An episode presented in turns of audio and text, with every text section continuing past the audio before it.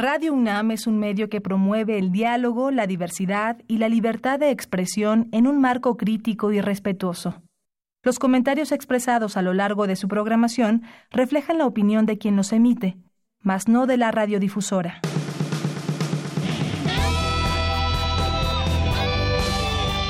Prisma RU. Relatamos al mundo.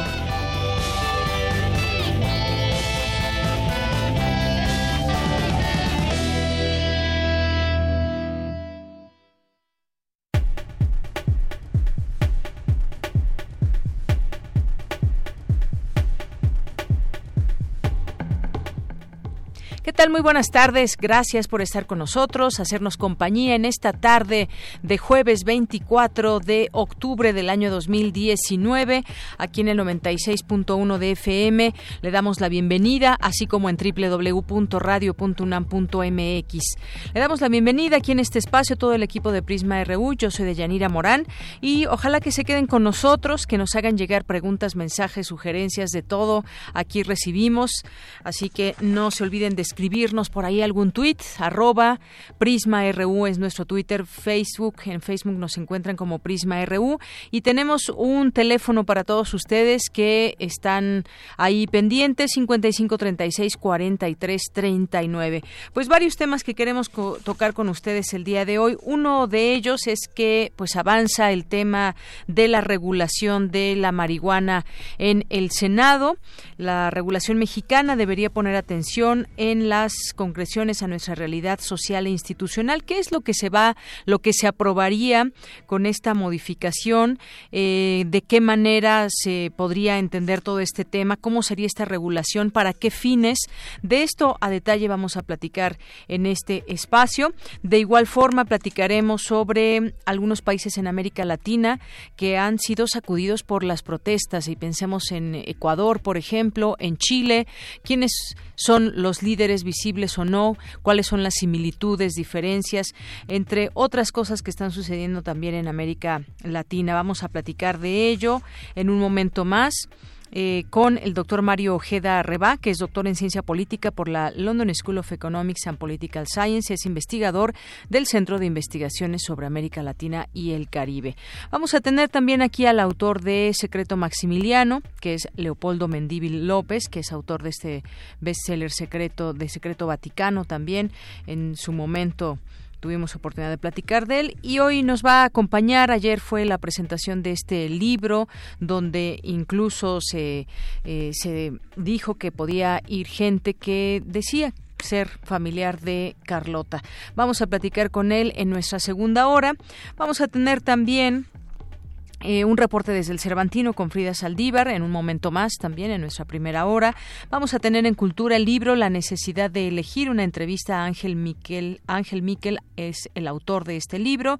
Vamos a tener información nacional e internacional. Vamos a tener hoy la Gaceta UNAM, como siempre, con información de nuestra universidad y algunos anuncios importantes que trae hoy la Gaceta, ya en esta carrera hacia la rectoría. Así que no se olviden de leerla, y aquí estaremos platicando con su director Hugo Huitrón. Tendremos también Cinemaedro con el maestro Carlos Narro. Esto y más tendremos hoy aquí en Prisma RU. No se lo pierdan, 96.1 de FM. Estamos desde aquí transmitiendo para el mundo. Relatamos al mundo. Relatamos al mundo.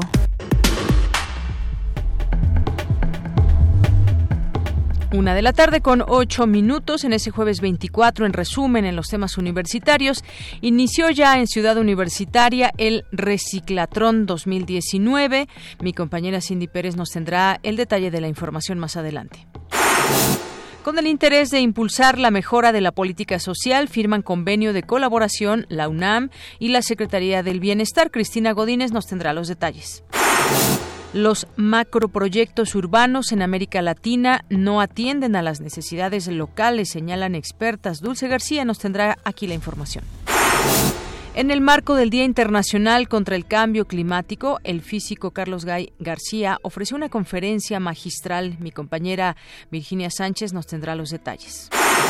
Y pues sin duda nos vuelve a meter en la reflexión del cambio climático, qué está pasando en nuestro mundo que antes no sucedía con esa intensidad y todo lo referente y las reflexiones en torno al cambio climático que está presente en nuestras vidas en este planeta. En los temas nacionales, el presidente Andrés Manuel López Obrador consideró hasta de mal gusto que funcionarios de otros países opinen sobre asuntos internos, luego de que Estados Unidos pidiera mayor compromiso de México para combatir el crimen organizado. La Suprema Corte de Justicia admitió hoy a trámite 4 acciones de inconstitucionalidad que buscan anular la extensión del mandato del gobernador electo de Baja California, Jaime Bonilla. Bueno, pues lo que ya se esperaba que hubiera reacciones al respecto y ahora pues hay ya este trámite de acciones de inconstitucionalidad, una situación que tendrá que analizar con todo detalle la Suprema Corte de Justicia de la Nación. Con bloqueos de carreteras en 22 entidades del país, integrantes de la Confederación de los conocidos como chatarreros protestan contra una reforma a la Ley General para Gestión Integral de los Residuos. La Coordinación Nacional de Protección Civil emitió una alerta para 7 estados, entre ellos la Ciudad de México, por el robo de un camión cargado con cianuro de sodio. En materia internacional, el primer ministro del Reino Unido, Boris Johnson, anunció que buscará una elección general el 12 de diciembre en un esfuerzo por asegurar una mayoría parlamentaria para su acuerdo de Brexit. El ataúd con los restos del dictador español Francisco Franco salió este jueves a hombros de sus familiares de la Basílica del Monumento del Valle de los Caídos, donde estuvo enterrado 44 años. Hoy en la UNAM, ¿qué hacer y a dónde ir? En el marco de los festejos por el 10º aniversario de la Cátedra de Náhuatl en la Escuela Nacional de Lenguas, Lingüística y Traducción, se llevará a cabo una jornada cultural donde podrás disfrutar de conferencias, presentaciones y juegos, entre otras actividades. Asiste hoy de 9 a 18 horas a la Escuela Nacional de Lenguas, Lingüística y Traducción, ubicada a un costado de la Facultad de Química en Ciudad Universitaria. Como parte del ciclo de conferencias Una mirada química al interior de la tabla periódica de los elementos químicos, se llevará a cabo la magna conferencia y la tabla periódica ¿Qué tiene de bonita? Asiste hoy a las 16 horas al Museo de la Luz de la UNAM, ubicado en calle San Ildefonso número 43, en el Centro Histórico de la Ciudad de México. La entrada es libre.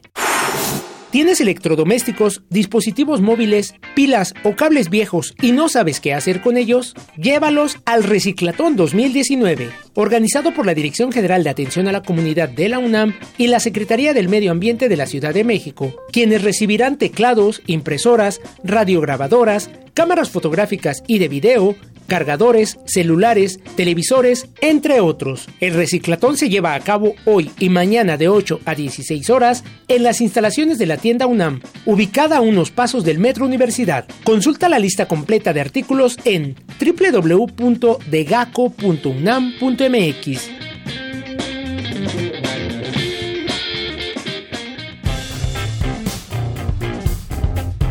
Campus RU. Pues no se olviden de ir al Reciclatrón 2019 en estos días, ya nos decía nuestro compañero Daniel, y vamos a tener también una nota al respecto de este tema. ¿Qué hacemos con todos esos desechos que ya no utilizamos, pero que resulta ser muchas veces basura peligrosa o desechos peligrosos? Y hay un tratamiento especial que se le debe de dar a todos estos productos que ya en algún momento fueron funcionales y que no se deben de tirar a la basura común y corriente.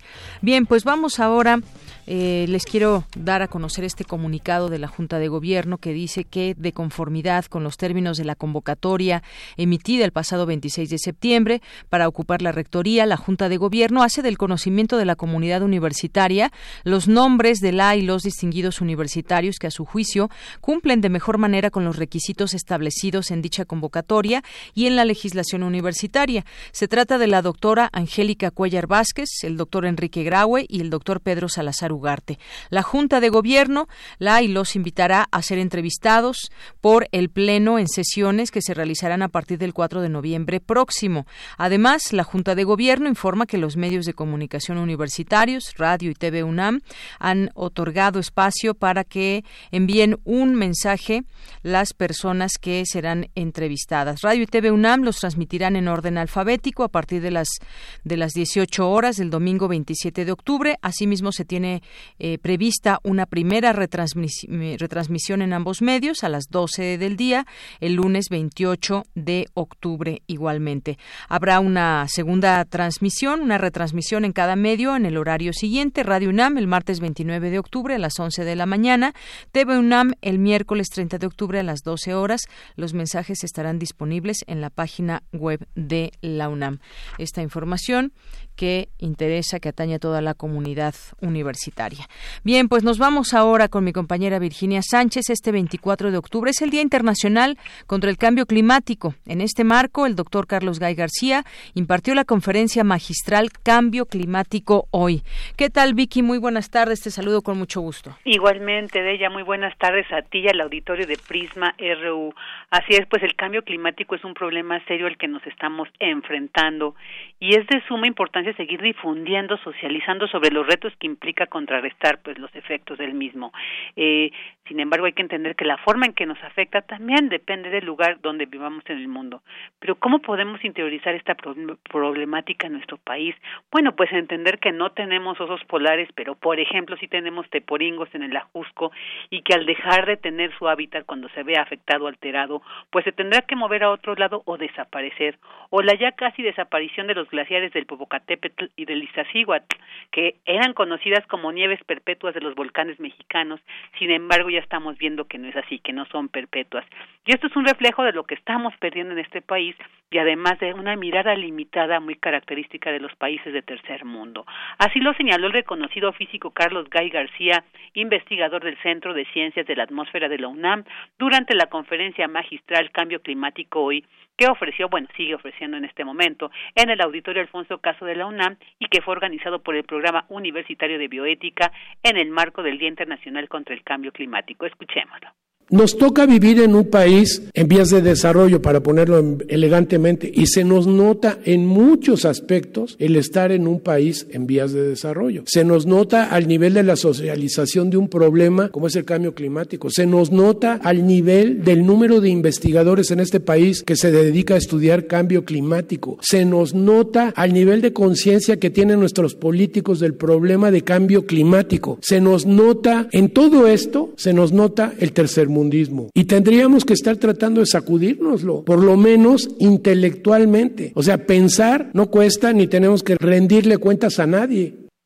Y es que Carlos Gay señala, la ciencia en México debe ser más independiente, pues si bien hay otros países de primer mundo que tienen una tecnología muy avanzada, bueno, pues no estamos a ese nivel.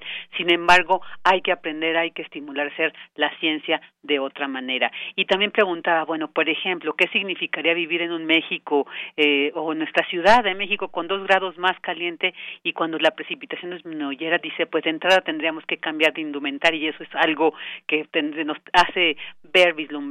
¿Qué pasaría? Y bueno, dice, sin embargo, hay que entender que el planeta ya se calentó más de 1 grado en relación a las temperaturas registradas a comienzos del siglo XIX. ¿Esto qué representa? Escuchémoslo. Pues que todo lo que estábamos diciendo de que cuidado con el calentamiento de 1 grado de tal, ya se dio. Por eso estamos teniendo las broncas que tenemos. Por eso estamos teniendo que se nos perturba las cuestiones de clima. Por eso se nos está jorobando el tiempo, el estado del tiempo. Por eso tenemos inundaciones, sequías, incendios forestales, hambre, hambruna. Por eso tenemos un riesgo enorme de que el Sahel se vaya a la trompada. Y les voy a dar para sus estudios sobre lo que ustedes hacen en el contexto de cambio climático, hay un par de recetas que sirven. Una es, premisa 1, nos podemos calentar hasta 4 grados. Premisa 2, para llegar a 4 grados tenemos que pasar por 1, por 2 y por 3. Entonces, eso nos permite planear 1, 2 y 3. Y esto va a ocurrir espaciadamente en el tiempo. porque como bien dice, bueno, el calentamiento no es que se haya dado de un momento a otro, esto ha sido paulatino, y es ahí donde tenemos que identificar cuál va a ser pues nuestro papel, cuál va a ser nuestro compromiso para contrarrestar este problema del cambio climático. Este es mi reporte de ella.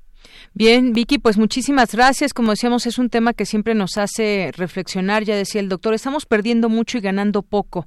Esto si lo vemos en materia ambiental, un país en vías de desarrollo que se nos nota, decía, se nos nota en la manera de socializar un problema, en la manera de resolver o de dar oportunidad y dar paso a las soluciones, más allá de la queja. Hemos visto otros países que se organizan mejor y bueno, pues ahí está puesta estos datos y en esta conferencia que nos hace pensar aún más sobre ese tema del cambio climático. Así es, Deya, muy importante atender pues esto, sobre todo de estos especialistas, y como dicen, asumir el compromiso de que el cambio climático ya se está dando, desde ese tiempo, entonces ya tenemos que hacer algo realmente palpable, materializable. Así es. Vicky, muchas gracias. Gracias a ti, Deya, buena tarde. Muy buenas tardes. Bueno, pues ahí está información y de verdad, ¿a qué nos vamos a comprometer de manera personal y de manera colectiva? Es una pregunta que debe estar latente siempre en nuestra cabeza cuando pensamos sobre el cambio climático. Bien, vamos ahora con mi compañera Cindy Pérez Ramírez. Inicia en Ciudad Universitaria el Reciclatrón 2019. Adelante, Cindy.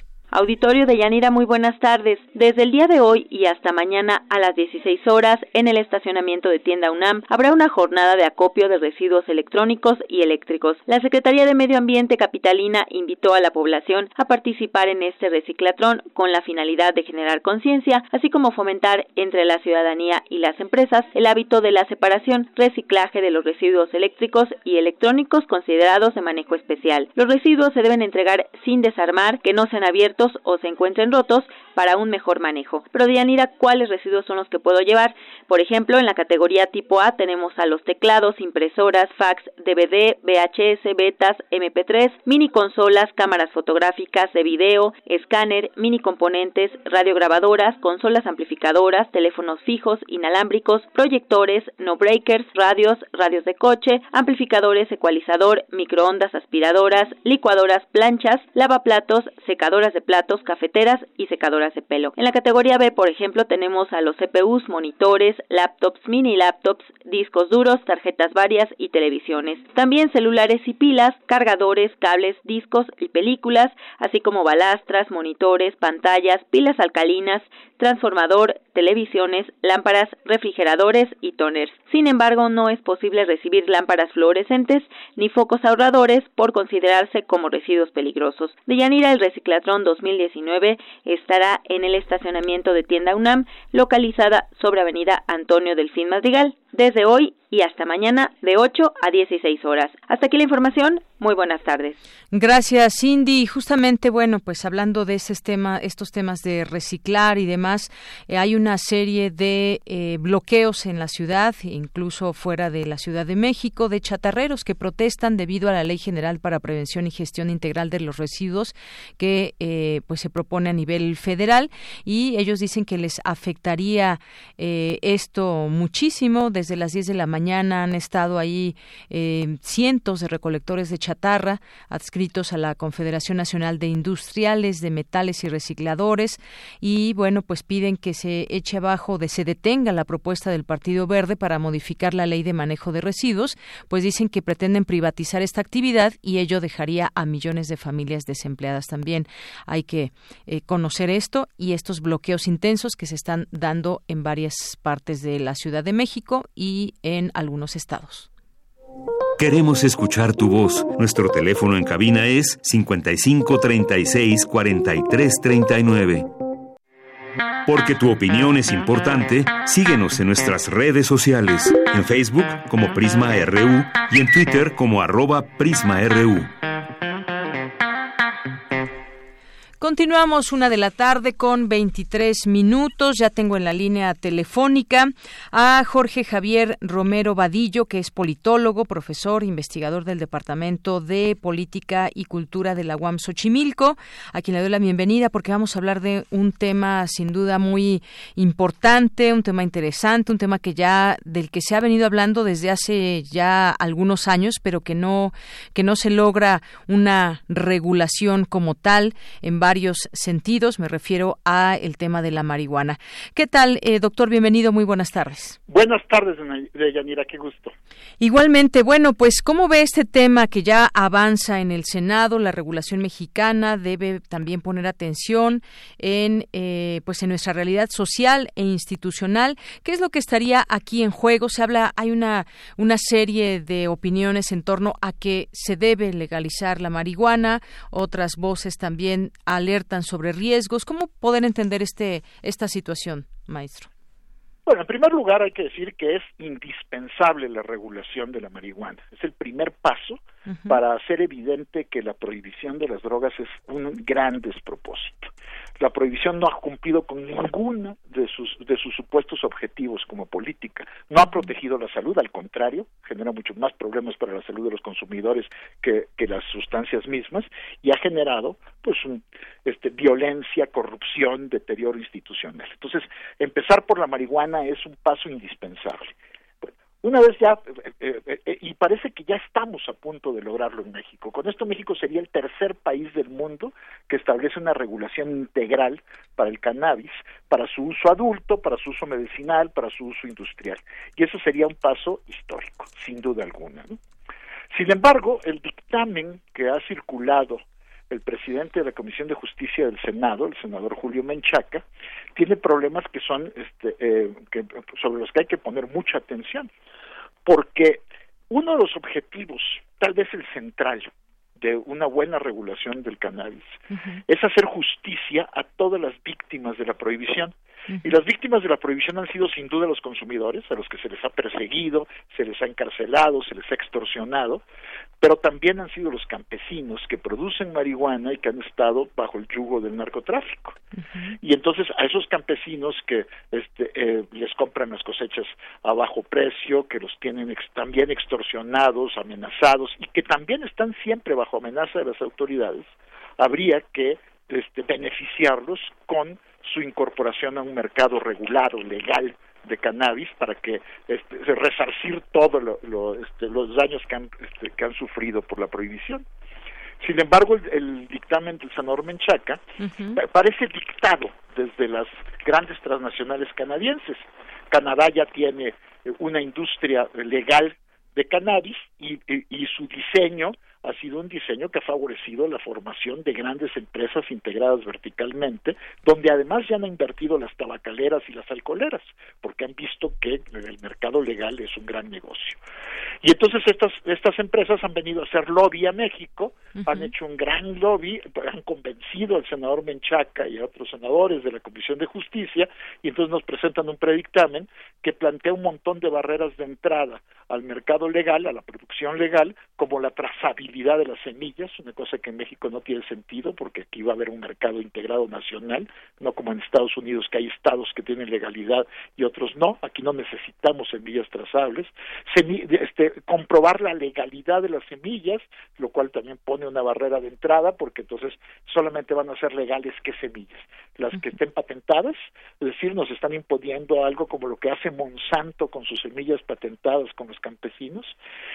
Luego, otras cosas que parecen loables, por ejemplo, a mí me parece loable que se trate de proteger al medio ambiente diciendo que hay que tener empaques biodegradables, compostables. Sin embargo, eso debería ser reglamentario, debería estar en recomendaciones, indicaciones, pero no en la ley, porque en la ley simplemente se saca del mercado a las pequeñas empresas, a los ejidos, a las comunidades campesinas que no tienen recursos para invertir en la tecnología necesaria para el tipo de empaques que está pidiendo el predictamen. Entonces, el gran riesgo es que en lugar de que la regulación sirva para hacer justicia a las comunidades campesinas y que promueva que sean aquellos que han estado en las principales zonas de erradicación, etcétera, y que producen de manera tradicional el cannabis en México, los que saquen ventaja del mercado legal, se lo está entregando a las grandes empresas canadienses. Uh-huh. Bueno, pues sin duda hay muchas reflexiones en torno a esto. Se antoja pues un proceso, digamos, lento. Como decía usted, ya este tema era indispensable por muchas razones, y lo que se sabe de este dictamen sobre la regulación de la marihuana, que ya circula en comisiones del Senado, es que buscaría permitir que el cannabis tenga uso para fines médicos, científicos, lúdicos, recreativos e industriales, y aumentar el gramaje de consumo personal de 5 gramos a 28. Todos estos temas, estos fines para los que se podría utilizar la marihuana, el cannabis, están dentro de este dictamen. Ahora, pues parte de ello nos explicaba usted cómo se haría esto una realidad, quién comercializa, cómo, porque bueno, ya se estaría dando a conocer todo ese tema de la comercialización, el consumo, la cosecha, quién puede, por ejemplo, cosecharla, distribuirla, empaquetarla, es decir, es toda una cadena, doctor. Así es, pero hay un problema muy serio en esto que acabas de decir de ella. Eso de aumentar la cantidad de portación personal de 128 gramos es un absurdo si lo que estamos haciendo es ya regular. Uh-huh. Lo que habría que hacer es sacar la marihuana de la tabla de umbrales de la Ley General de Salud y eliminar el delito de posesión simple, porque uh-huh. si no, se está regulando por un lado, se le está dando ventajas a las empresas, pero sin embargo se dejan abiertos resquicios para seguir extorsionando, para seguir criminalizando a los consumidores. ¿Qué tal si en lugar de 28 gramos llevas 29? Ya entonces ya es delito. Uh-huh. Entonces, si se va a regular, entonces tiene que eliminarse de la tabla de umbrales de la Ley General de Salud al cannabis, de la marihuana y todos, el cannabis y todos sus derivados, hashish, marihuana, esos tienen que salir de la tabla de umbrales, donde tienen que aumentarse los umbrales de otras drogas, y se tiene que descriminalizar completamente todos los actos vinculados a la marihuana, de tal manera que no quede ahí por un lado la prohibición penal o limitaciones en la Ley General de Salud, pero con reglas para que las grandes empresas hagan negocio. Uh-huh. Necesitamos una regulación que proteja a los consumidores en serio y que fomente la economía social de la marihuana. Así es, y justamente esto que usted menciona, esto del gramaje, de cómo es una propuesta, interesante comentarlo también, del coordinador del PRI, Miguel Ángel Osorio Chong, y de su compañero Manuel Añorbe, quienes mediante una iniciativa propusieron reformar el artículo 479 con respecto al aumento de gramaje, y que esto que usted nos menciona, pues por supuesto es muy interesante en tomar en cuenta.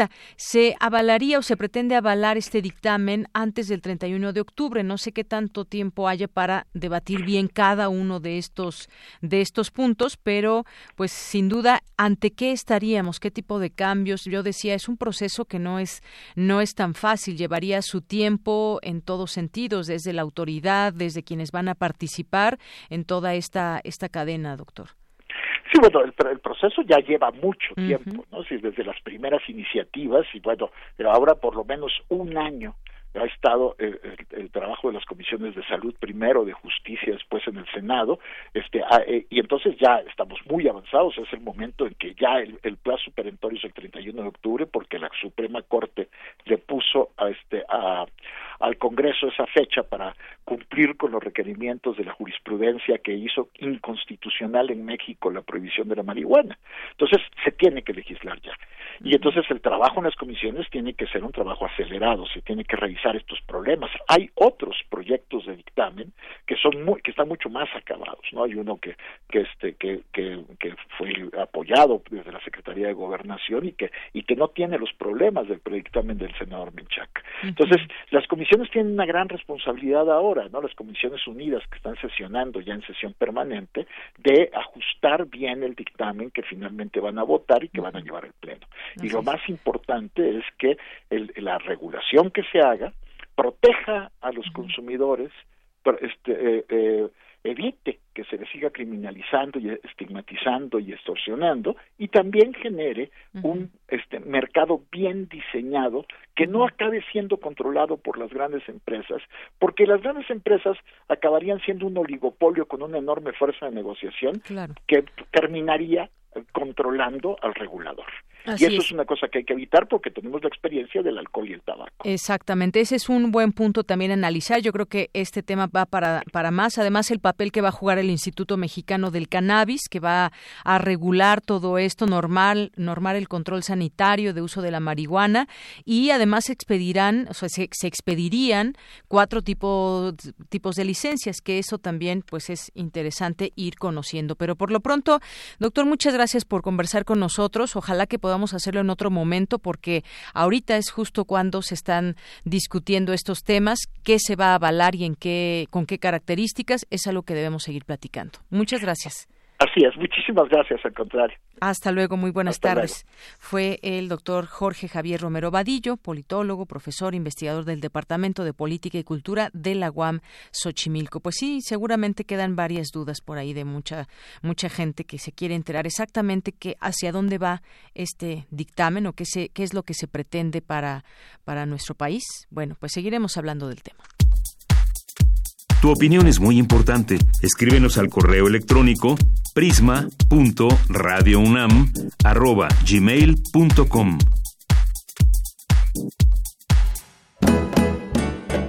A continuación, Frida Rebontulet desde el Festival Internacional Cervantino 2019.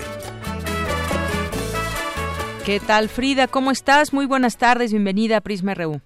Gracias, muy buenas tardes, Deyanira, a todo el equipo de Prisma RU, Radio UNAM y a los radioescuchas que hoy nos sintonizan. Ayer tuvimos uno de los eventos más esperados de esta semana en el Teatro Juárez, con la Orquesta Sinfónica del Estado de México y el Coro Polifónico del Estado de México también. Ellos presentaron la ópera Sal si puedes, de Daniel Catán, con el director concertador Rodrigo Macías, el director del coro Manuel Flores y director de escena Osvaldo Martín del Campo. Fue un gran evento el que presenciamos ayer y pudimos vivir la experiencia del estilo particular del compositor mexicano Daniel Catán. Él nació en 1949 y falleció en 2011, quien fue un músico, compositor y profesor conocido particularmente por su gran contribución de óperas en español al repertorio internacional musical.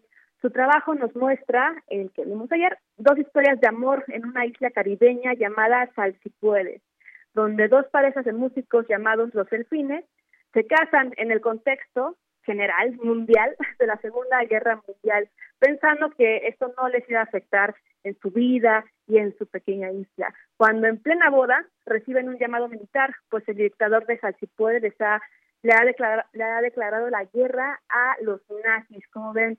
Y bueno, se tienen que ir, dejan ahí a las novias, el pastel a los invitados para, se supone el llamado era para cantar el himno nacional, pero todo tiene un giro ahí de tuerca y es una tragicomedia que mantuvo el ánimo por 2 horas del público ayer en el Teatro Juárez, con arreglos de danzón, chachachá y una intervención musical del clásico músico cuando vas ahí a un bar de paso o en la carretera que llega con la guitarrita y te canta, pues hay, algo así también sucedió ayer en esta ópera que tuvimos. El libreto es de los escritores Francisco Hinojosa de México y Eliseo Alberto de Cuba.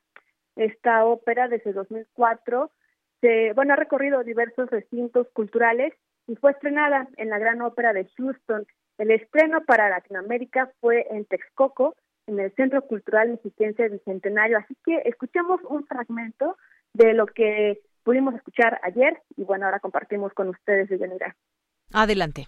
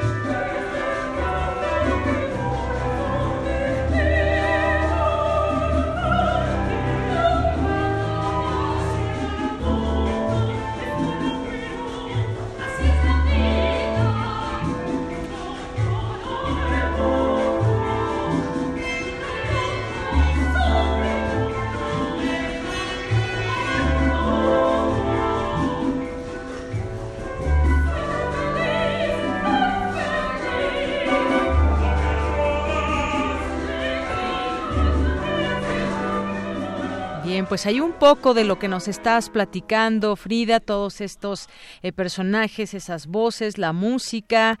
Cuéntanos más, Frida. Sí, pues este trabajo nos recuerda el de Daniel Catán junto con el de Philip Glass, tal vez este compositor minimalista, pues en qué terrenos la ópera puede ir experimentando y abarcando más territorios en lo que uno podría conocer tradicionalmente de la ópera, ¿no? Y que a veces lo aleja al público joven.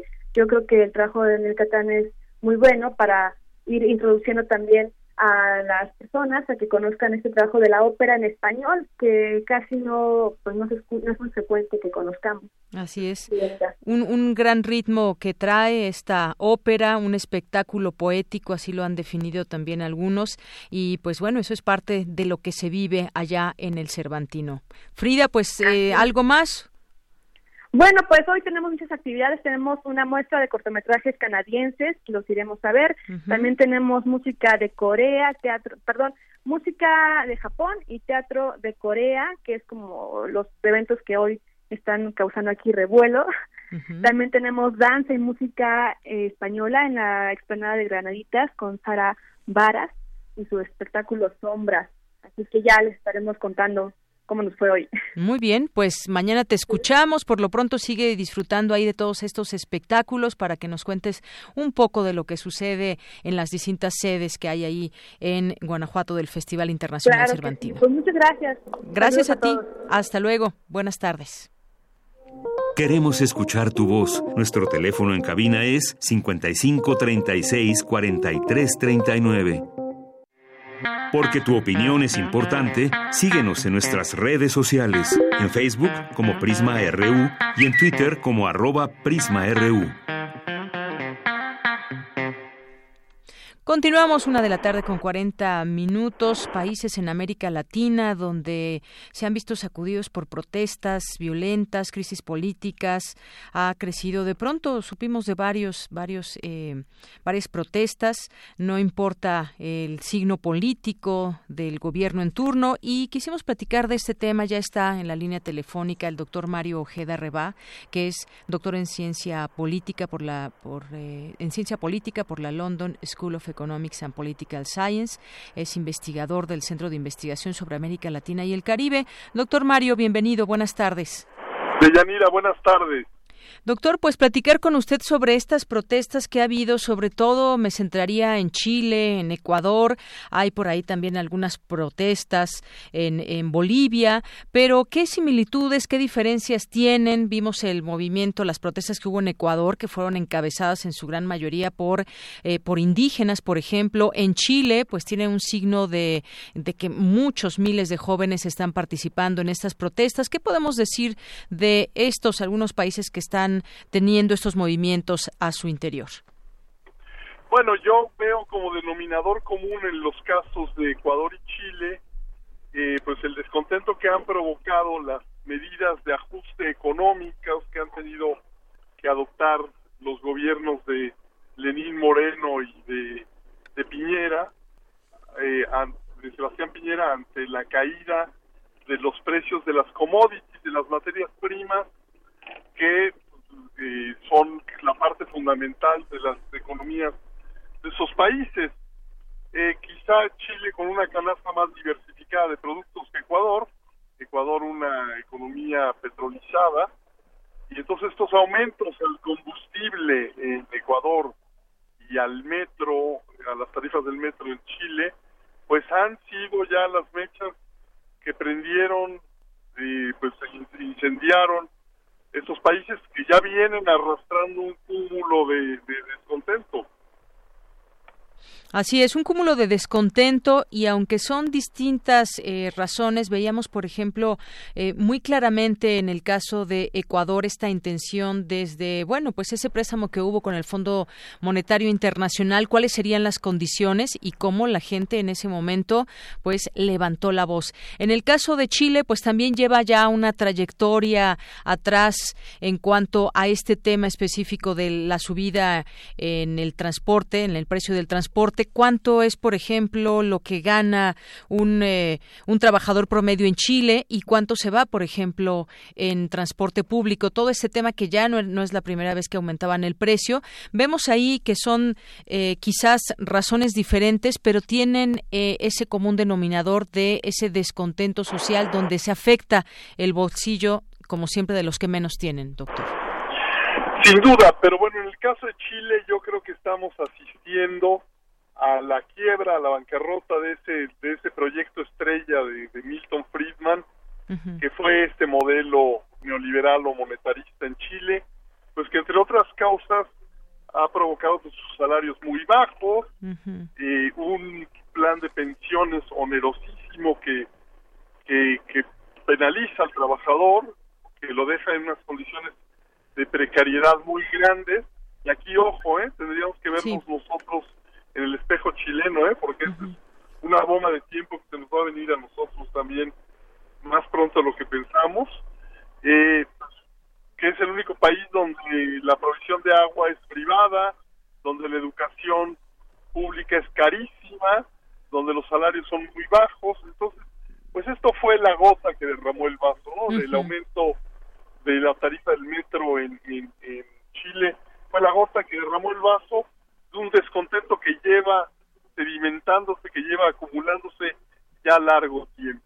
Así es. Y en el caso de Ecuador, una incapacidad por parte pues, de un modelo distinto, porque aquí, bueno, pues estamos hablando de que Rafael Correa y Lenín Moreno era, por lo menos nominalmente, un gobierno de izquierda, pero su incapacidad de diversificar la economía uh-huh, de ese país, que sigue siendo terriblemente dependiente de las exportaciones bananeras y del petróleo, es decir, no han logrado diversificar su economía, lo que nos coloca pues, en una gran vulnerabilidad ante los organismos internacionales como el Fondo Monetario Internacional.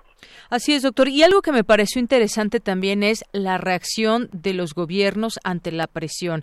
Ambos gobiernos, por ejemplo, cedieron a la presión, tanto en Ecuador como en Chile, que ya no se va a ver este último aumento. Sin embargo, las reacciones fueron distintas. En Ecuador se logró, digamos, apaciguar un poco los ánimos, no así en Chile, que siguen las protestas.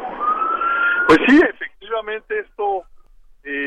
Lenín Moreno tardó en reaccionar, parecía que Piñera se había visto un poco más pragmático al pedir perdón por la insensibilidad de su gobierno y de los gobiernos antecesores para percibir el descontento popular, pero a lo mejor llega demasiado tarde. En el caso de Chile seguimos, hay una movilización, pero es una movilización anómica, no hay liderazgo, no hay un pliego petitorio. Pues no sabemos a dónde puede llevar esto, es decir, hay una movilización espontánea, pero eso también entraña riesgos. Exactamente, entraña riesgos porque, pues bueno, vimos la cantidad de muertos no es menor, la gente que ha sido herida, los detenidos, es decir, hubo una movilización muy grande, muy visible por lo que hemos podido informarnos a través de las noticias y bueno, pues finalmente un estallido social del que se sigue aún hoy en estos momentos hablando en este país sudamericano. Bueno, sin duda la polarización es uno de los signos de los tiempos en toda América Latina. Yo no olvidaría a la vecina Bolivia, uh-huh, donde los intentos de las tentativas de Evo Morales por perpetuarse en el poder también han provocado bastante descontento y una serie de movilizaciones que no debemos de olvidar. Uh-huh. Pues yo creo que nadie es indispensable en el poder y cuando se sucumbe a la tentación de perpetuarse uno, sea Angela Merkel o sea Evo Morales, pues siempre se corre el riesgo de provocar las iras populares. Así es, doctor. Justamente mencionaba al principio Bolivia, donde por otras razones también se están viendo algunas protestas en torno a las elecciones, hay o no segunda vuelta en todo esto y la permanencia ya de Evo Morales en este sentido. Hay que decirlo, no es el mismo apoyo que tiene o que tuvo al principio al que tiene ahora después de todos estos años frente al poder. Sin duda, pues es una sociedad que ya está dividida. Yo insisto, no hay nadie, no hay figura indispensable. Yo creo que él sucumbió a la tentación de creerse indispensable. Pudo haber sido Álvaro García Linera, quien encabezara una nueva candidatura del MAS, y hubiera sido pues un renuevo dentro de la continuidad de una línea política, pero pues aquí él sucumbió a las tentaciones del poder, y pues yo veo que esto todavía no está dirimido, es decir, ya él se proclamó, pero recordemos que el sistema se cayó, para ponerlo en términos muy conocidos. Exacto, que nos suene un poco familiar. Así es. Y doctor, pues ahora también incluso está acusando de golpe de Estado y se le ha unido a esta voz el presidente de Venezuela. Perdón, disculpe. Que digo que ahora acusa de golpe de Estado a lo que se ha unido él en este señalamiento, el presidente de Venezuela, Nicolás Maduro. Ujule, ya se nos fue la comunicación. Bueno, pues ya prácticamente estábamos terminando con esta conversación con el doctor. Yo le decía de esta acusación que hay, fundamentada o no, solamente le quería preguntar eso último al doctor, pero igual nos quedamos con la duda. ¿Ustedes qué opinan? ¿Hay o no golpe de Estado en Bolivia? Algo que también señalaba con voz muy fuerte Nicolás Maduro el día de ayer. Pero bueno, lo dejamos ahí. Estos son algunos de los países que trajimos hoy a la conversación para hablar de estas protestas que por distintas razones se generan en estos países. Continuamos. Porque tu opinión es importante, síguenos en nuestras redes sociales, en Facebook como Prisma RU y en Twitter como @PrismaRU. Queremos escuchar tu voz. Nuestro teléfono en cabina es 55 36 43 39. Cultura RU.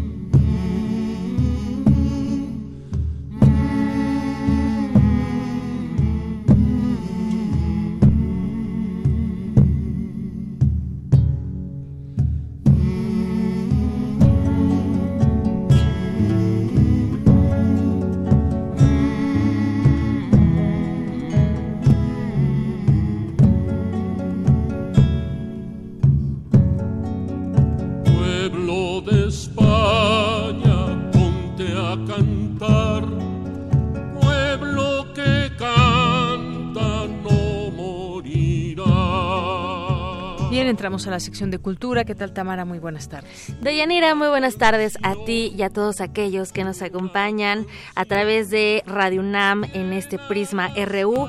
Hoy tenemos recomendaciones literarias. Esta tarde hablaremos con Ángel Miquel, escritor egresado de la UNAM, profesor de la Facultad de Artes de la Universidad Autónoma del Estado de Morelos.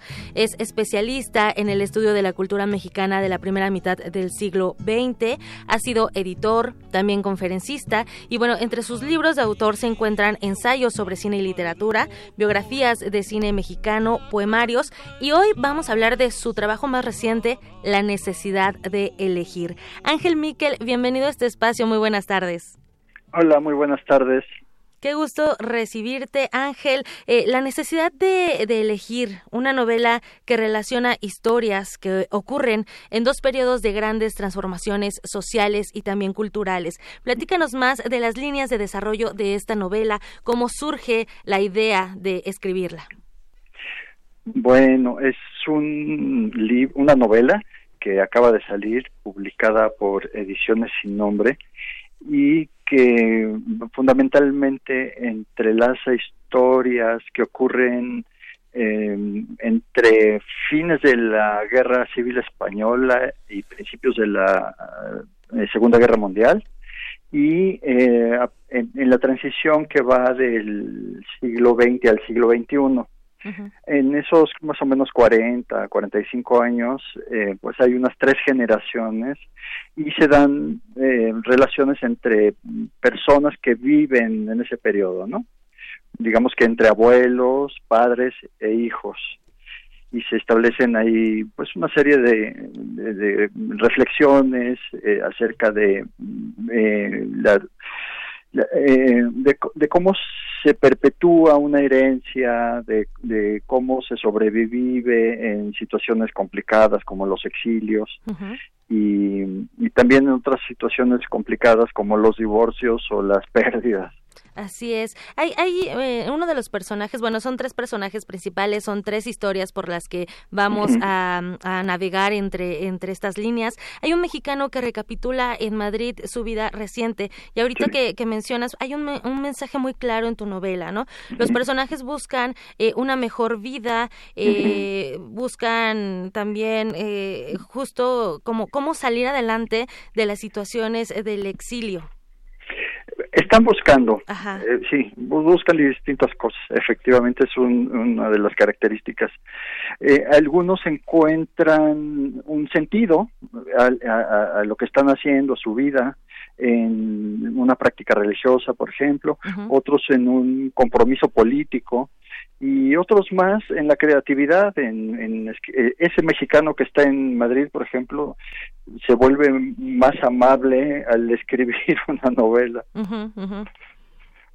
Okay, sí. Es decir, se encuentran un sentido, y tal vez el mensaje de la novela es que si uno le busca, finalmente encuentra algo que valga la pena. Sin duda, Ángel. Oye, ¿en qué momento decides, entrelazar estas historias, estas tres historias que, son ficción, pero también hay ahí algunas claves de realidad? Sí, hay personajes históricos incluso, uh-huh, que están interactuando con los personajes de ficción. Entre ellos el héroe mexicano Gilberto Bosques, que rescató a miles de refugiados en Francia, un líder espiritual, Gurdjieff, en fin, hay personajes que están ahí, o lugares reconocibles, o situaciones que son conocidas, pues que derivan de acontecimientos históricos como la guerra, ¿no? La Segunda Guerra, claro, la invasión de los nazis a Francia, por ejemplo. Pero en realidad es una historia de ficción en la que pues los principales personajes están en situaciones ideales, no ideales, ajá, en situaciones límite, en situaciones complicadas, y tratan de encontrar acciones y reflexiones que les permitan salir de esas situaciones. Claro. Ángel, me gustaría conversar contigo acerca, con el exilio español en México hubo una riqueza cultural, artística y también académica. Uh-huh. Con la dictadura de Francisco Franco, pues muchos españoles tuvieron que huir, ¿no?, de su territorio. Así es. Llegaron a algunas partes de Europa, como Francia, sí, que lo mencionas, sí, desde donde iniciaron pues también negociaciones con nuestro país para su arribo. No podemos escapar de la agenda internacional, Ángel. En la, uh-huh, mañana leía que tras 44 años en el Valle de los Caídos, uh-huh, los restos de Francisco Franco fueron exhumados, un, uh-huh, tema que sin duda pues ha dividido la opinión en España durante décadas. ¿Tú qué opinas de este tema, retomando la historia de los personajes de La necesidad de elegir? ¿Qué nos puedes decir al respecto? Como dice mi querida amiga Ana García Bergua, uh-huh, cuando nosotros nacimos, los hijos de los refugiados, ya teníamos un enemigo que era el general Franco. Sí. Por mí que se hubiera quedado donde está, en ese monumento fascista que es el Valle de los Caídos. Pero bueno, las negociaciones de los españoles son raras, y no tengo una opinión muy definida de si prefiero que esté ahí o que esté en otro lugar, ¿no?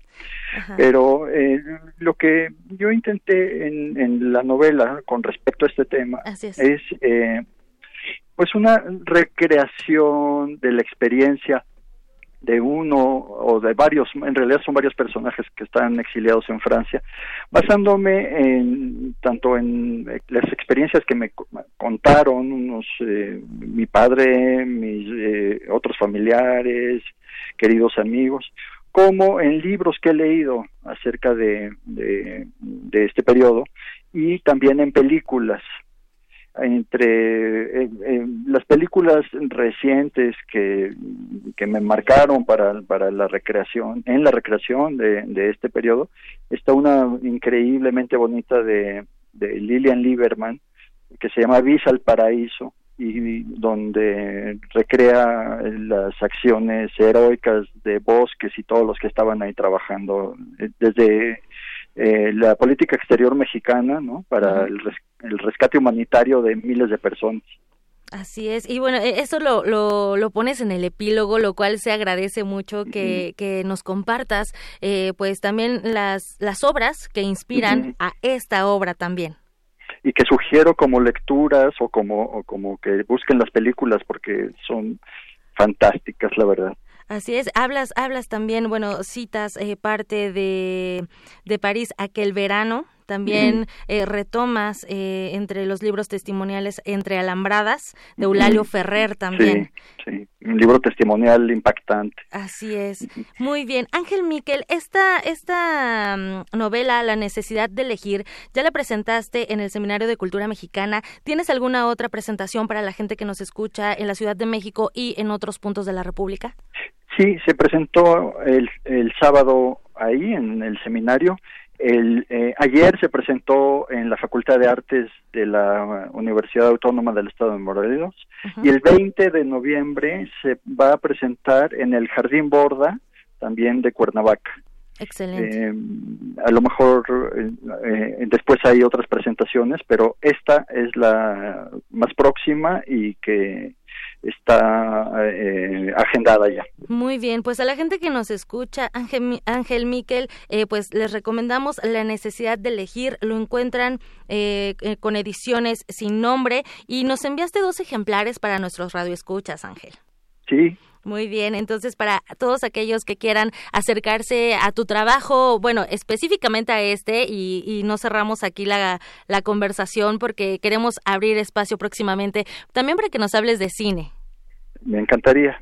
Muy bien, pues queda pendiente esa invitación, Ángel Miquel. Mientras tanto, pues vamos a dar 2 ejemplares para nuestros radioescuchas. Uno se va por teléfono al 5536-4339 y otro se va a ir por Twitter. Nos encuentran como @PrismaRU. Ángel Miquel, muchísimas gracias por acompañarnos y que muchos ojos lean y reflexionen acerca de esta estas historias que nos ofreces en la novela La necesidad de elegir. Pues muchas gracias por la invitación y por tus palabras. Hasta luego, muy buena tarde. Deyanira, bueno, pues ahí está la recomendación, La necesidad de elegir. También tenemos 4 pases dobles para la obra La Reunión, ya casi nos vamos. Tienen que llamar al 5536-4339. Esta obra fue escrita por Trinidad González, bajo la dirección de Pilar Bolívar, con Ana Karina Guevara, Juan Carlos Beyer y Sara Juárez. Llamen al 5536-4339 para que también vayan al Foro La Gruta del Centro Cultural Helénico. Tenemos 2 pases dobles para el viernes 25 y 2 para el sábado 26 de octubre, viernes 8:30 de la noche y sábado 7 de la noche. Que tengan buena tarde. Gracias Tamara. Son las 2 de la tarde con 1 minuto. Vamos a hacer un corte. Regresamos a la segunda hora de Prisma RU. Prisma RU. Relatamos al mundo.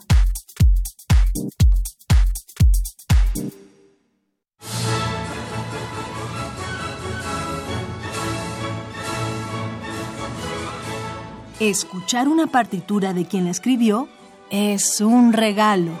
Es una oportunidad para entender las piezas desde su concepción. Los compositores interpretan. Un programa de Juan Helguera para contactar con los creadores de la música clásica. Acércate a su ejecución, melodías, biografía y contexto todos los domingos a las 5:30 de la tarde. Por el 96.1 de FM.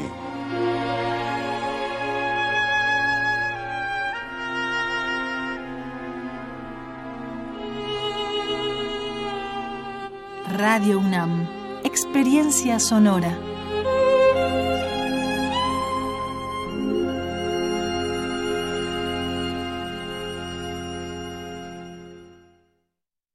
Corregimos el camino para reconstruirnos y seguir cambiando por México. Estamos de regreso para ganar de nuevo tu confianza y enfrentar los retos de los nuevos tiempos bajo la luz de un nuevo sol. Iniciamos una campaña de afiliación para contribuir al fortalecimiento de nuestro país. Afíliate y forma parte del PRD. México requiere un partido fuerte de izquierda que vea por ti y por tu gente, cambiando para ser mejores. Teorías recientes y no muy descabelladas sugieren que nuestra realidad podría ser el holograma de una simulación de computadora controlada por una civilización mucho más avanzada. De ser el caso, comprender la tecnología es comprender la totalidad de nuestra existencia. Resistor. Esto es una señal.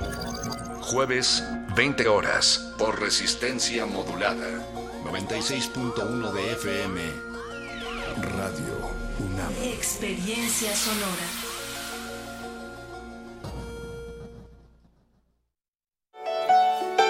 Contundente crítico del apartheid, el autor sudafricano, nacionalizado australiano, John Maxwell Coetzee, Premio Nobel de Literatura en 2003, es invitado de honor de la UNAM. El autor de Esperando a los bárbaros, Elizabeth Costello y La muerte de Jesús, entre otras novelas, ensayos y traducciones, ofrecerá una charla en la Sala Nezahualcóyotl del Centro Cultural Universitario el jueves 24 de octubre a las 5 de la tarde. Entrada libre. Cultura UNAM invita. Relatamos al mundo. Relatamos al mundo.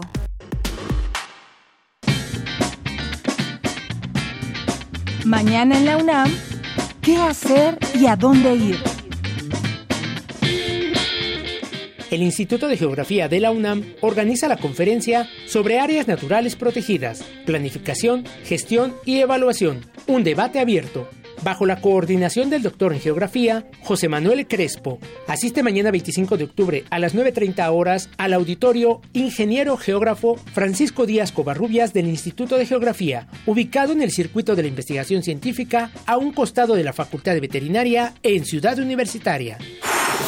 Como parte de los Juegos Universitarios de Media Superior y Superior, la Dirección General del Deporte Universitario te invita al torneo de ajedrez por equipos, que se realizará el próximo sábado 26 de octubre a las 10 horas en el Centro de Estudios del Deporte, ubicado a un costado del Estadio Olímpico Universitario. La entrada es libre.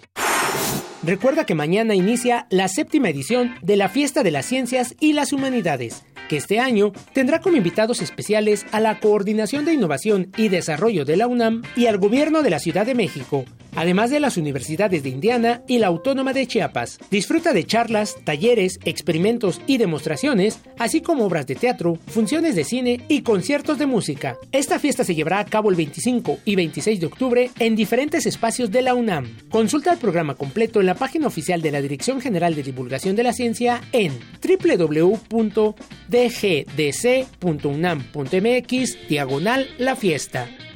Para Prisma RU, Daniel Olivares. Continuamos 2:06 PM y bueno, pues el libro por Twitter que regaló hace unos momentos Tamara, el de Ángel Miquel, ya se fue y es para Alex Cardiel. Así que felicidades, Alex Cardiel. Y tenemos aquí una invitación que hacerles para el día de mañana. Recuerden los viernes de lectura y tenemos 2 ejemplares para quienes quieran acudir a la Casa de las Humanidades allá en Coyoacán, ahí en Presidente Carranza, número 162. En este viernes se va a platicar sobre este libro Chinches, Pinacates y Gatos, algunas fábulas de los árcades mexicanos de Esther Martínez Luna, que justamente se presentará en este viernes de libros, el día de mañana a las 6 de la tarde en la Casa de las Humanidades de la UNAM, en este programa que tienen de viernes de música, libros y lectura en voz alta. Recuerden, es una especie de tertulia literaria, se realiza en un salón de té, los asistentes pueden disfrutar de café, galletas, rifa de libros, no es necesario un registro previo ni haber leído el libro, pueden presentarse directamente, hay una cooperación voluntaria de 40 pesos y tenemos estos 2 libros para quienes quieran ir, leerlo, compartir con la gente que se reúna el día de mañana, este libro de Chinches, Pinacates y Gatos, de Esther Martínez Luna, libro del cual se estará platicando, conversando el día de mañana y se van a ir por Twitter.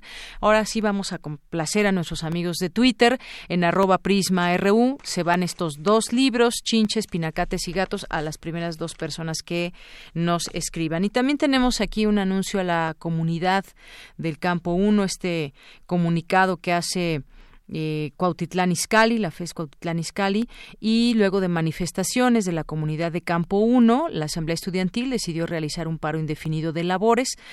Funcionarios de la FES Cuautitlán y la Unidad para la Atención de Denuncias dentro de la UNAM se reunieron con los alumnos para atender sus dudas e inquietudes. No obstante, los alumnos decidieron mantener el paro.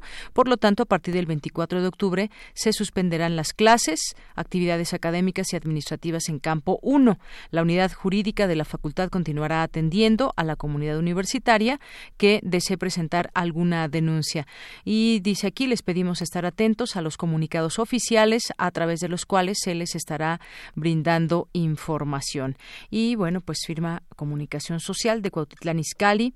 Y bueno, pues aquí este anuncio para todos ustedes de nuestra universidad. Vamos ahora a ver en redes sociales rápidamente a nuestros amigos que están ahí atentos a través de estas vías. Muchas gracias por estar con nosotros y bueno, pues le mandamos muchos saludos a Alejandro Cardiel Sánchez, que ya decíamos hace un momento se llevó este libro. Más 52 Efren nos dice, estas revueltas en América Latina podrían entenderse desde la doctrina Rumsfeld-Chebrovsky, destinada a América Latina y el Caribe. La esencia es destruir las estructuras institucionales y sociales a través del caos. Esto justificaría la intervención externa para controlar los recursos naturales. Saludos, gracias por el comentario, Más 52 Efren. Bueno, pues en algún momento podríamos comentarlo de manera más amplia. Graciela Roque dice, ojalá puedan obsequiarme La necesidad de elegir, me parece interesante por sus fuentes. Gracias por escribirnos, gracias por participar, Graciela. Alfonso de Alba Arcos, también muchas gracias por escribirnos. A José Luis León, a Román Hernández García, Eddie, a César Alberto, a Cuculcán, a Hatem Abdulwahid, también muchas gracias.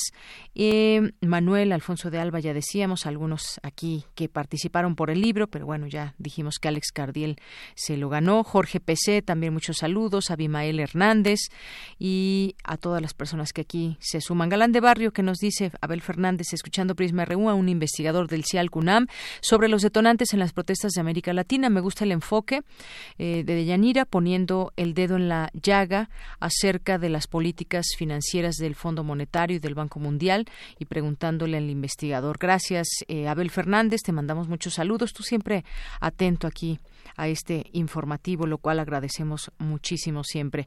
Bueno, pues seguimos pendientes con todo esto. Nos dice Alex Cardiel también, en Holanda, cuando legalizaron la marihuana, hubo un pico en el consumo. Sin embargo, pasada la euforia inicial, el consumo volvió a sus niveles normales. No fumo, pero apoyo la legalización. Y gracias aquí también por el GIF animado. Muchas gracias, Alex Cardiel. Luis M. García también, que pues bueno, también desde ayer nos hacía una invitación a este tercer coloquio que se lleva a cabo justamente hoy desde las 9 a las 19 horas allá en la FES Acatlán, con muchos temas en la unidad de investigación multidisciplinaria del Departamento de Investigación en Comunicación y Estudios Culturales. Muchas gracias también aquí. Le enviamos saludos a Luis M. García. Bien, pues ahora sí nos vamos a la información con Cristina Godínez. Para impulsar la mejora de la política social, firman convenio UNAM y la Secretaría de Bienestar. Adelante, Cristina. Deyanira, auditorio de Prisma RU, buenas tardes. El rector de la UNAM, Enrique Graue, y la titular de la Secretaría del Bienestar, María Luisa Albores, con este convenio se comprometen a unir saberes y trabajo para impulsar una mejora continua en la política social. Mediante el acuerdo, ambas instituciones emprenderán acciones conjuntas como evaluación de estrategias, difusión de derechos entre la población vulnerable, modelos de intervención en zonas críticas, cursos académicos y un programa de servicio social para estudiantes universitarios. Graue Wiechers resaltó que el principal problema de nuestro país es la desigualdad social.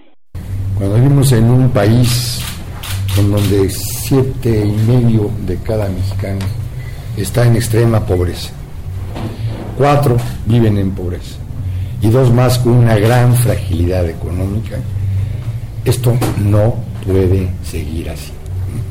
De ahí que celebramos que la política social que ha implementado el gobierno esté llegando particularmente a quienes más lo necesitan. Por su parte, la secretaria María Luisa Albores afirmó que el bienestar de los mexicanos es un objetivo común de la dependencia a su cargo y de la UNAM, y dijo que es un compromiso del Gobierno de México cerrar las brechas de desigualdad, modificar el rostro del país y mejorar sustancialmente las condiciones de vida de la población. Comentó que con el convenio se abren oportunidades de colaboración en temas como desarrollo regional, salud, medio ambiente, adultos mayores y programas universitarios. Deyanira, este es mi reporte. Buenas tardes. Gracias, Cristina. Y bueno, vamos a continuar con la información, no sin antes recordarles que mañana vamos a estar transmitiendo desde Universum, porque comienza mañana la Fiesta de las Ciencias y las Humanidades, y vamos a estar ahí haciendo esa transmisión, llevándoles información de lo que sucede ahí, teniendo entrevistas con científicos que participan. Son muchas las actividades que en 2 días se llevan a cabo ahí, y en otras sedes haremos enlaces también a 2 sedes importantes también de esta fiesta. Se llevará a cabo el próximo 25 y 26 de octubre. Participan, pues bueno, facultades, institutos, está participando la Dirección General de Divulgación de la Ciencia, que es quien organiza esta séptima ya edición de la Fiesta de las Ciencias y las Humanidades, un encuentro entre el público y los investigadores, entre estudiantes e investigadores de la UNAM, que nos resuelven dudas, inquietudes, así como pues despertarnos el interés por la investigación y conocer, saber qué tanto se hace en nuestra universidad, tanto en ciencias como en las humanidades, y por supuesto no verlas de manera separada. La ciencia pues toca todo, a veces ni nos damos cuenta, pero está en muchas de las cosas que hacemos de manera cotidiana. Va a ser un descubrir el día de mañana. Ojalá que nos acompañen con su sintonía, y bueno, si gustan también pasar a visitarnos, con muchísimo gusto los saludaremos por ahí y tendremos la oportunidad de estar ahí conversando y platicándoles de lo que significa esta Fiesta de las Ciencias y las Humanidades. Bien, pues continuamos ahora con Dulce García. Los megaproyectos urbanos en América Latina no atienden a las necesidades locales, señalan expertas. Adelante, Dulce. Deyanira, muy buenas tardes a ti y al auditorio de Prisma RU. En el marco del seminario titulado Desigualdades Urbanas, que se lleva a cabo en el Instituto de Investigaciones Sociales de la UNAM, se realizó la mesa Gobiernos Locales, Hábitat Popular y Desigualdad, en donde Aura Licuente, académica del Departamento de Geografía y Urbanismo de la Universidad de París, Nanterre, explicó que las políticas aplicadas por los gobiernos nacionales en los municipios de los países latinoamericanos no han sido sociales sino económicas, lo cual no ha dado verdadera atención a las necesidades de estos municipios. En la lógica de los macroproyectos, el Estado no tenía que pedir autorización a los municipios para cambiar ese uso de suelo y para hacer los macroproyectos, y además el municipio era una entidad que tenía el mismo nivel que un actor privado, es que cualquier actor podía tomar la iniciativa de proponer un macroproyecto, era el Estado que decía si era pertinente o no.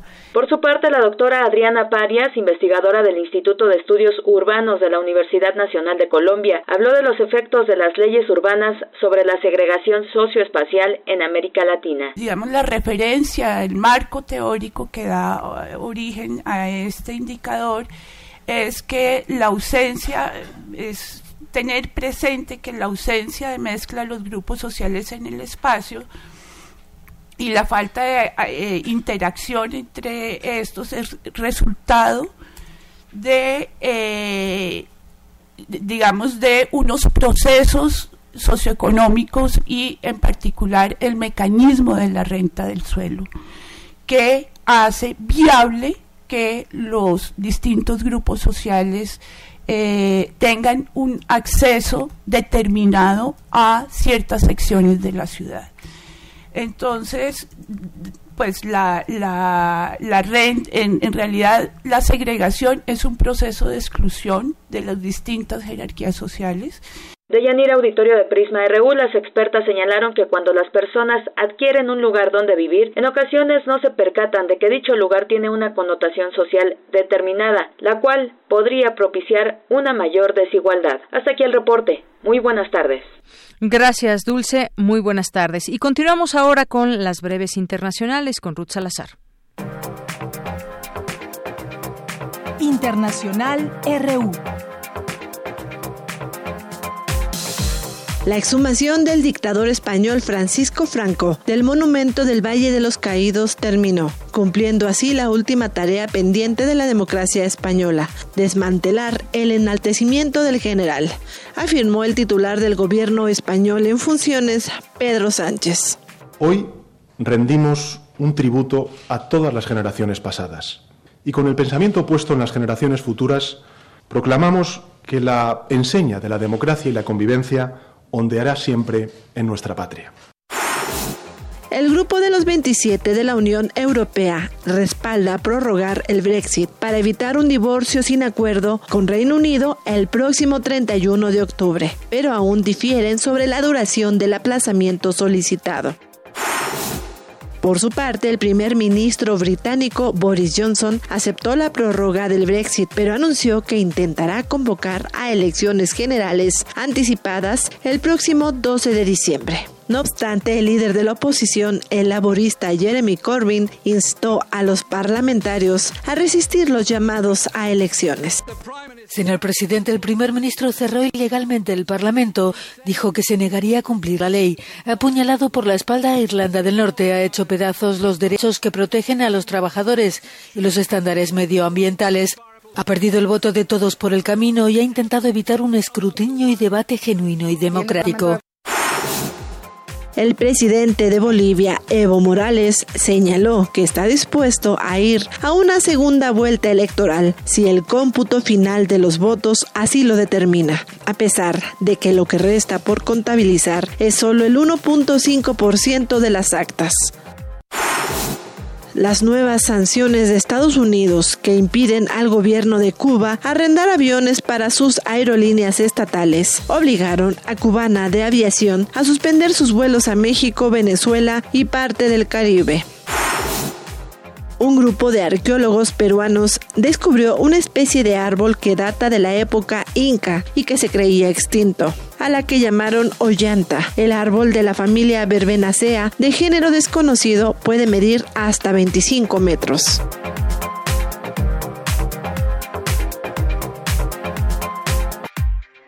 Porque tu opinión es importante, síguenos en nuestras redes sociales, en Facebook como Prisma RU y en Twitter como @PrismaRU. Queremos escuchar tu voz. Nuestro teléfono en cabina es 55 36 43 39. Bueno, pues ahorita me cuentas qué sería para ti un honor, Leopoldo Mendívil, porque ya estamos al aire y estábamos empezando a platicar antes sobre Secreto Maximiliano, sobre cómo te fue ayer en la presentación del libro y la propuesta de que haya otra presentación incluso en el Castillo de Chapultepec, me decías. ¿Cómo estás? Bienvenido. Pues muy feliz de estar contigo, Deyanira, y en Radio UNAM. Soy súper fan de tu programa y de Radio UNAM. Y el honor sería que en esa presentación tú estuvieras presentando ese libro conmigo, si acaso el libro te gusta y si sientes que lo merece. Pero para mí sería un súper honor. Pues por supuesto, sería también un honor para mí. Y justamente platiquemos de este libro, de esta presentación que hubo y todo lo que contiene en sus páginas, porque estábamos platicando ahorita fuera del aire, pues todo un acontecimiento histórico que significa Maximiliano y todo lo que hubo en torno, qué pasaba en México, cómo llegan, qué...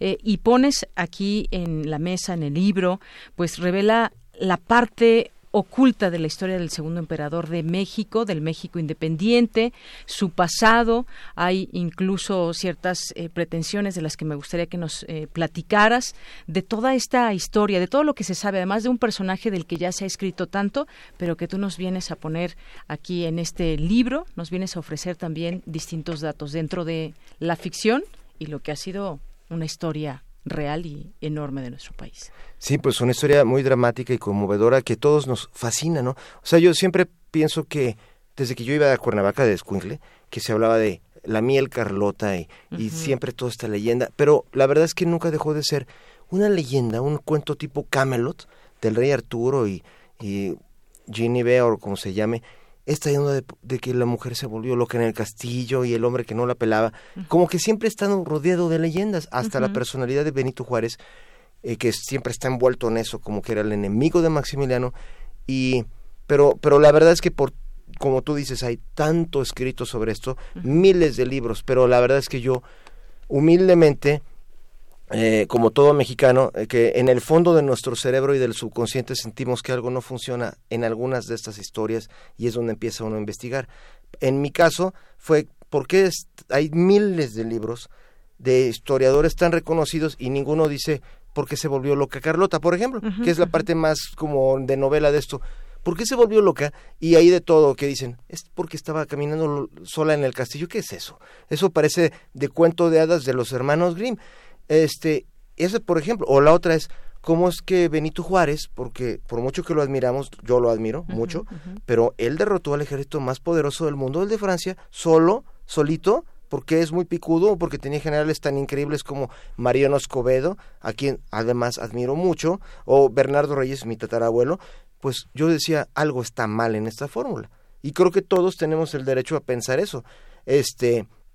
Y básicamente es donde empezamos la investigación. Y en esta investigación es donde a mí surge la parte que yo creo que los mexicanos merecemos saber, que es, número uno, Benito Juárez no logró esto solo, por mucho que yo lo admire. Es porque había una guerra de la que no se ha hablado realmente bien entre Estados Unidos, que se quería expandir y tener el poderío total sobre el continente americano. O sea, eso de América para los americanos era un programa.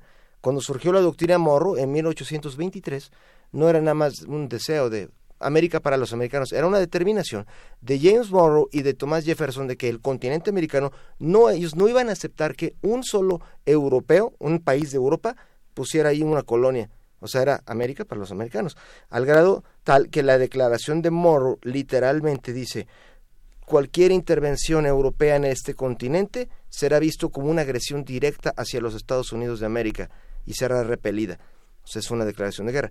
No es de extrañar que en el año de 1812, poquito antes de esto, los ingleses habían tratado de hacer su último intento de vengarse de los americanos, de que, oye, como que se independizaron. Y en el 1812 a la gente se le olvidó que los ingleses fueron y hasta quemaron la Casa Blanca. Y iban a invadir Estados Unidos desde Canadá. Fue una superguerra, pero los ingleses tuvieron que salirse porque tuvieron un pleito allá en Europa y dijeron, otra vez ya, se salieron con la suya los yanquis. Y bueno, ahí siguieron los yanquis. Siguiente paso es que ellos seguían creciendo y creciendo, y ahora Florida, y ahora Luisiana, y Oregón, y hasta con el plan de comprarle Alaska a Rusia, porque es un plan geopolítico. Decía Thomas Jefferson, necesitamos tener Florida y Cuba y Yucatán, y tendremos control del Caribe, y con eso controlamos el océano Atlántico y el comercio atlántico y mundial. Imagínate los europeos cómo estaban. Su siguiente paso era, se quedaron con la mitad de México, y ahí es donde realmente empezó este conflicto. Nunca nos han dicho a los mexicanos que la guerra civil de Estados Unidos tenía alguna conexión con lo de Juárez, o que tenía alguna conexión con Maximiliano. O sea, como si fueran cosas que pasaron en dos planetas diferentes como Venus y Marte. Claro. Pues no, esto te va a encantar, Deyanira. Así es, y me encanta todo este engarce que haces de los personajes, que son personajes de México, de otros países también, de Italia, por ejemplo. ¿Cómo haces todo este engranaje? Lo cual implica, por supuesto, muchísimas lecturas, como nos revela todo este conocimiento que nos estás diciendo en torno a la historia, pero también mucha investigación, porque si bien decíamos es un personaje y todo el entorno que ha sido muy estudiado, que ha sido muy escrito, sin duda traes a colación todos estos personajes también desde fuera, y toda esta engarce de situaciones que son parte del libro y que justamente nos haces esta trama que cada vez nos va interesando más dentro del libro. Yo estoy ansioso de saber si te ha gustado lo que has podido leer. Sí, me ha gustado mucho, todavía no lo termino, y yo te preguntaba justamente también sobre este tema de investigación. ¿Por qué? ¿Cómo es que dentro de todo lo que tú investigaste, por qué decides esta parte, digamos, de mostrar? ¿Por qué te centras en esto también de la exhumación y todo esto? Platícanos un poco de esto. Esta es una súper pregunta porque, digamos, la verdad es que esto de Deyanira, a ver qué te parece, porque la verdad es que este sí es un libro que comenzó... De la exhumación de los restos y comparación de ADN y toda la cosa. Lo que pasa es que es asombroso que, aunque la historia prueba que Maximiliano murió, de hecho aquí yo traigo unas fotos que no va a ver el auditorio, pero son para ti, y que el auditorio nos ayude a imaginar... Porque básicamente hay una cantidad tan enormísima de gentes de alto nivel, políticos, historiadores, que dicen que Maximiliano no murió, o sea, que no murió, y que a la mera hora hubo, digamos, un pacto masónico en que Juárez se enteró de que era masón Maximiliano, y que dijo, un masón no mata otro masón, uh-huh. Y bueno, usted váyase, ahí fingimos quién... Y que estaría vivió bajo otro nombre, ¿sí? ¿No? La leyenda esta habla de que un Justo Armas existió en El Salvador y murió hasta de viejo, y sí existió un Justo Armas, y sí es un tipo que caminaba descalzo, uh-huh, en la realidad, y era amigo del presidente, pero que haya sido Maximiliano, yo lo que pensaba es, ¿por qué está tan difundida la teoría? Haz cuenta que está tan difundida, y no es que la crea uno como... lo de Elvis Presley, ¿no? De que uh-huh. sigue vivo y vienen ovnis, uh-huh. porque los gringos creen eso. Pero aquí es algo parecido. Y la verdad es que son cuates tan de alto nivel que yo pensaba, aquí está tan tremendo. Y tuve la chance de platicar hace como unas 2 semanas con el embajador de Austria, uh-huh. para invitarlo al proyecto, preguntarle su punto de vista y decirle que tengo amigos diputados, exdiputados y diputados, que dirían, ¿por qué no? Uno de ellos es el que promovió hace años ante Austria que nos regresaran el penacho de Moctezuma, uh-huh. y no nos lo regresaron, pero al menos el presidente de Austria dijo, a ver, se los regresamos si nos dan la carreta de Maximiliano, insinuando, oye, ustedes son los que mataron a un asteraco ahí, uh-huh. y entonces la idea es, este hombre es amigo mío, y la idea es decir, se lo dije al embajador, ¿usted tendría algún inconveniente en que un genetista mexicano, un antropólogo de alto reconocimiento como el que evaluó los genes de la Reina Roja de Palenque, uh-huh.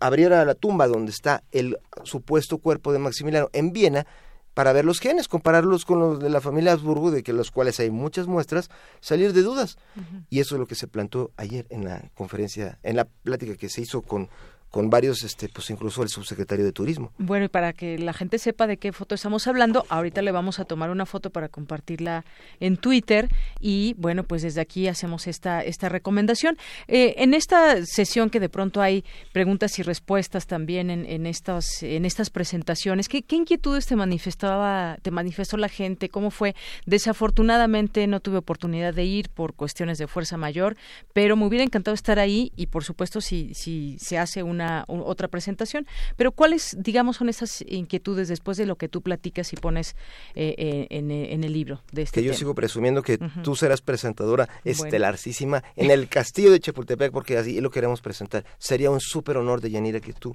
fueras la figura estelar ahí. Pues sí, ahí estaremos, sí. Y sí. Y básicamente sí. El universo lo permite. Lo que el universo lo permita, por favor. Pero el caso es que la inquietud que había más importante es que hay unos descendientes presuntos de Carlota. Sí, y que iban a asistir a la presentación. Y ellos alegan que son descendientes de Carlota, y la verdad es que son parte de toda la leyenda, que no hay nada que pruebe que realmente lo son. Uh-huh. Pero de lo que se trató la reunión de ayer es de que todas las teorías, en aras del amor a la verdad, a la realidad de México, que el día que sepamos la verdad vamos a ser más libres y fuertes, es que primero las leyendas dejen de serlo. Uh-huh. O sea, si uno quiere creer que el Popo era...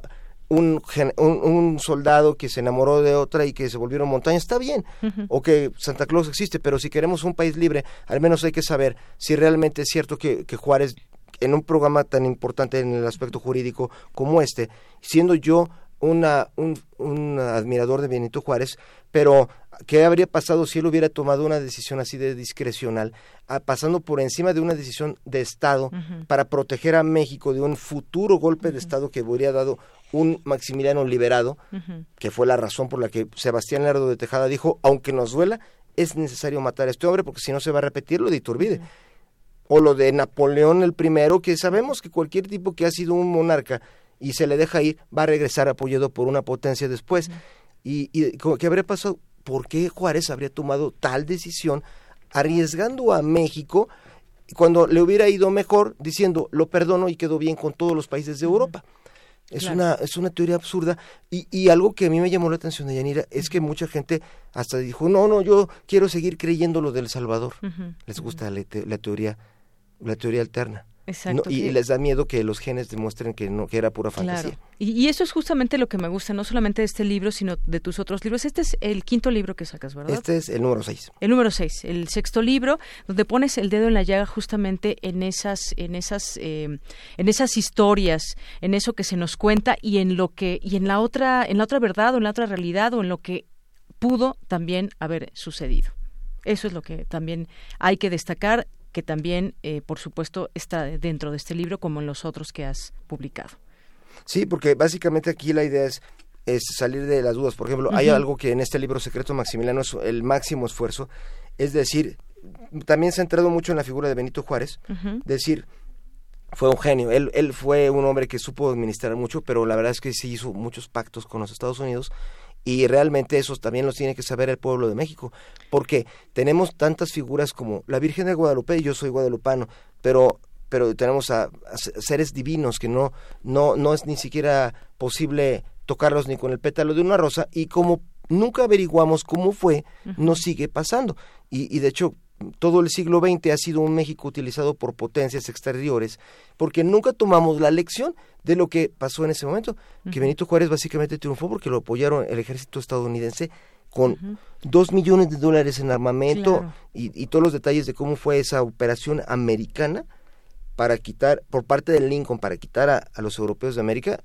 eso parte está en Secreto Maximiliano. Claro, los claroscuros de los personajes, por supuesto, también, o sea, claro que sí, es un personaje admirado y siempre la historia lo presenta de muchas maneras por las cuales admirar al personaje, pero también hay esas partes que debemos de conocer de los propios personajes, bueno, el hecho de que se haya quedado más del tiempo en la presidencia y todas estas cuestiones que se deben siempre analizar con toda inquietud y con toda investigación de cómo era en ese momento, qué estaba pasando en ese momento en la historia de nuestro país, para entenderlo. Ahora, cuando traemos a estos personajes al presente, pues bueno, se van perdiendo algunos detalles y a veces no tan detalles, Leopoldo. Sí, por ejemplo, Carlota. Y lo digo estando ante una mujer tan admirable como tú, Deyanira, que yo soy muy admirador de las mujeres, y no por adular, ¿verdad? No estoy haciendo hasta la barba, pero Carlota siempre se me hizo un enigma porque se le ve, o sea, si uno le pregunta a cualquiera, Carlota, ¿qué piensas?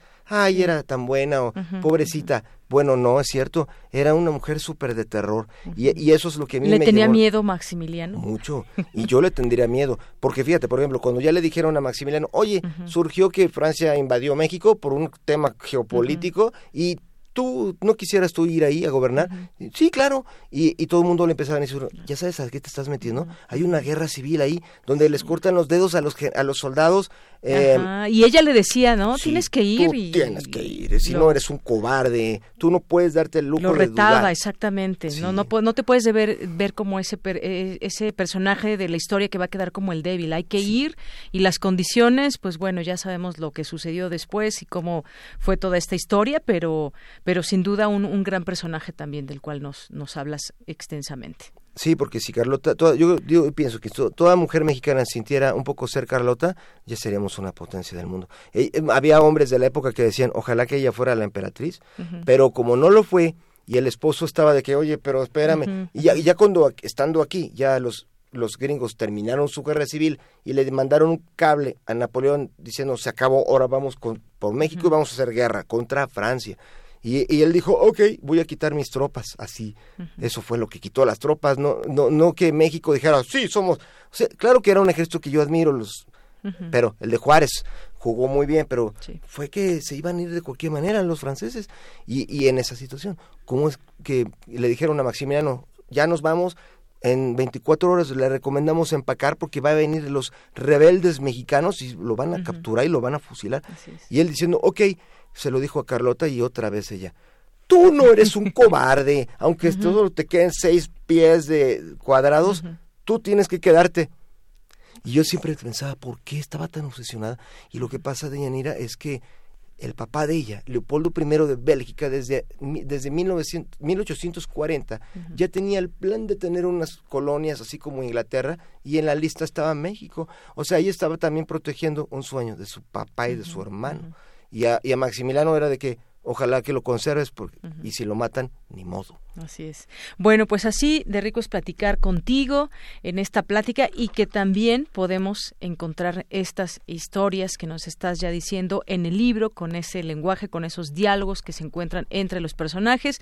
Así que no me resta más que recomendar este libro, Secreto Maximiliano, de Leopoldo Mendívil López, autor del bestseller también Secreto Vaticano y otros libros más que también ya hemos tenido oportunidad de platicar aquí. Así que muchísimas gracias y no dejes de avisarnos de la próxima presentación para que también invitemos a nuestro público. Muchas gracias. Un honor. Para mí el máximo honor es estar en tu programa y platicar contigo. Pues muchas gracias, Leopoldo, de verdad. Gracias a ti. Gracias y gracias a usted, público. Vamos a continuar.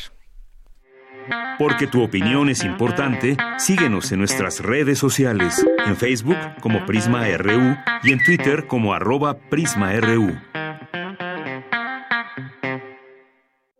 Queremos escuchar tu voz. Nuestro teléfono en cabina es 55 36 43 39. Todas las palabras son poderosas.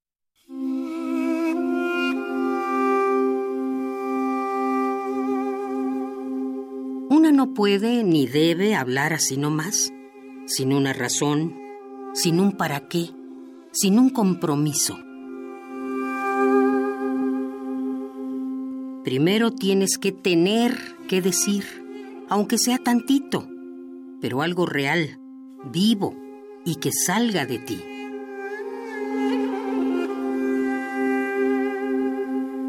Después, ya te puedes acercar a las palabras, pero hay que acercarse a ellas con respeto, porque te digo, son poderosas y peligrosas.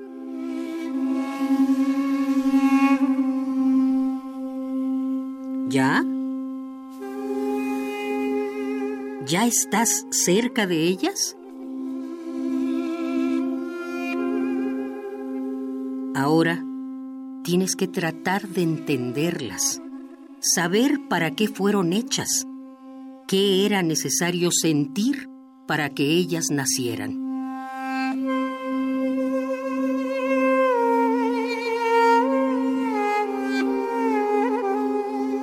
Cuando creas que ya sabes qué dicen, qué dice cada palabra,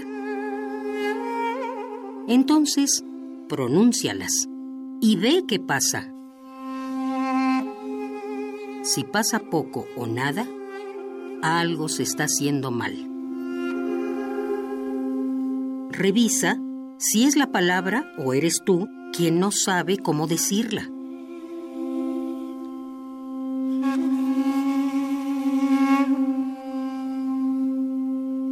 Cuando hayas encontrado el problema, pronúncialas nuevamente.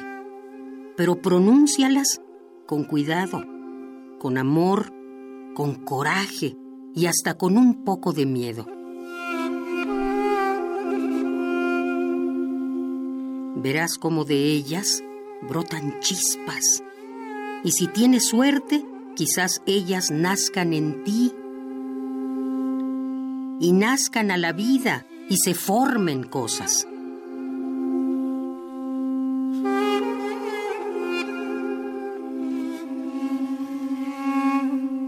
Todas las palabras son poderosas, poderosas y tan peligrosas que hasta pueden cambiar al mundo. Claro que si no tienes nada que decir, ni ganas para hacerlo, pues mejor cállate. Verás que el silencio es más sabio que tú.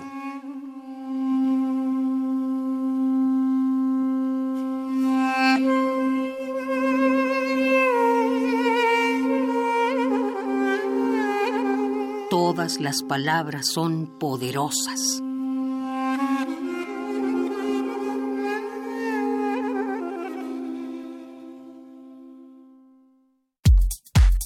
Prisma RU.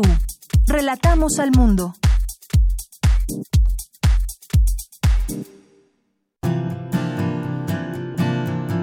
Gaceta UNAM. Bien, pues ya estamos aquí en esta sección de Gaceta UNAM y le mandamos un saludo a su director Hugo Huitrón y les platicamos hoy que tiene entre sus páginas la Gaceta, la doble cara de equipos móviles, disyuntiva de padres y educadores, beneficios pero también perjuicios, su uso se extiende en escuelas y hogares, un artículo que por supuesto les recomendamos para que lo lean, quizás se identifiquen y sepamos pues todos los pros y los contras, los beneficios y los perjuicios que nos trae el impacto también de equipos móviles.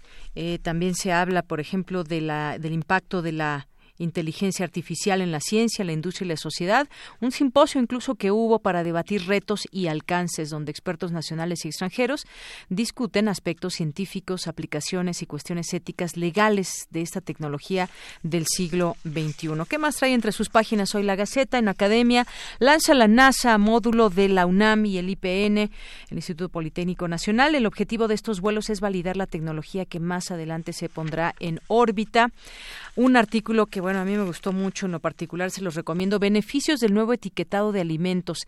Con esto, sabemos, se busca evitar riesgos de distintas enfermedades como hipertensión, males cardiovasculares, y el propósito también es intensificar las acciones para prevenir diabetes, padecimiento cuya prevalencia se ha disparado en México. Aquí trae un ejemplo de cómo debería ser este etiquetado, y vemos, a diferencia de lo que tenemos ahora, que son letras muy pequeñas y que se encuentra pues ahí buscándole en el etiquetado, pero este sería frontal y dice, por ejemplo, en este ejemplo de galletas de 150 gramos, dice exceso de azúcares, exceso de grasas saturadas, exceso de calorías. Y bueno, pues así es como debiera ser este etiquetado, que nos alerte justamente sobre el consumo, porque si nos ponen cuántos miligramos de azúcar, de sal, de azúcares o grasa saturada, por ejemplo, pues no nos dice mucho ese gramaje, pero así, de esta manera, quizás puede tener algún impacto positivo en la salud de los mexicanos. Bueno, pues como sabemos, el noviembre de 2016, ante el elevado número de casos de sobrepeso, la Secretaría de Salud del Gobierno Federal declaró para todas las entidades federativas una emergencia epidemiológica con el objetivo de intensificar las acciones de prevención, diagnóstico oportuno y control de estos padecimientos. Entre ellos, pues todo este tema del etiquetado. En más información, la inclusión de alumnos con discapacidad, tarea de todos, un encuentro internacional. Hay tres aspectos básicos en una educación inclusiva: cultura, políticas institucionales y buenas prácticas. En otro tema, en crisis la salud mental en el mundo, es una conferencia que impartió la doctora honoris causa por la Universidad Nacional, María Elena Medina Mora y Casa, que también ya le dábamos cuenta en días pasados aquí en Prisma RU.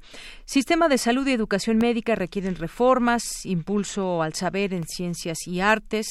También eso que mencionábamos de los dispositivos electrónicos, peligro o incentivo. Se sabe que las nuevas tecnologías permiten el acceso más rápido a la información que se pueden usar para comunicarse con otros puntos del planeta. Resultan cómodas en términos de tiempo y recursos.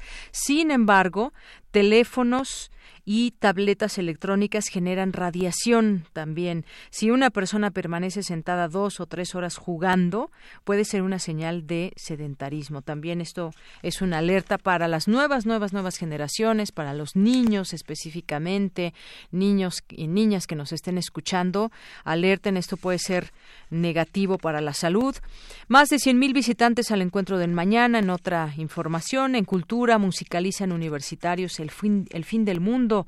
José Luis Hilario Herrera, académico de la Prepa 2, y Galo Durán, exalumno de la Facultad de Música, los creadores de la Escuela de Música, también, muchas gracias. Artaud, el único testigo de sí mismo, monólogo vibrante de Clarisa Maleiros, primera de las obras de la serie Encarnaciones Filosóficas, en el Teatro Santa Catarina, estará hasta el 6 de diciembre.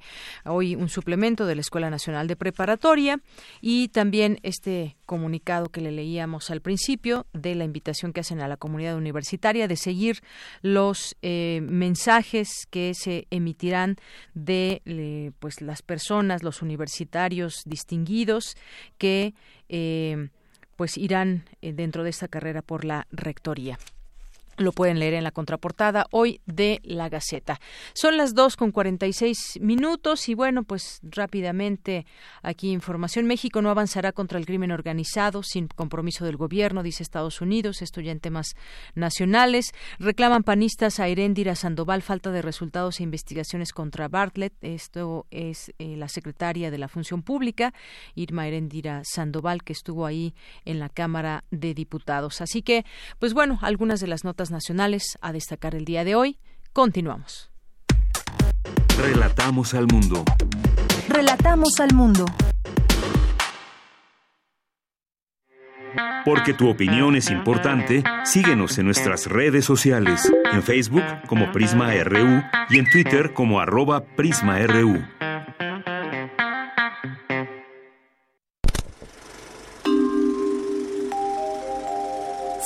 Maedro.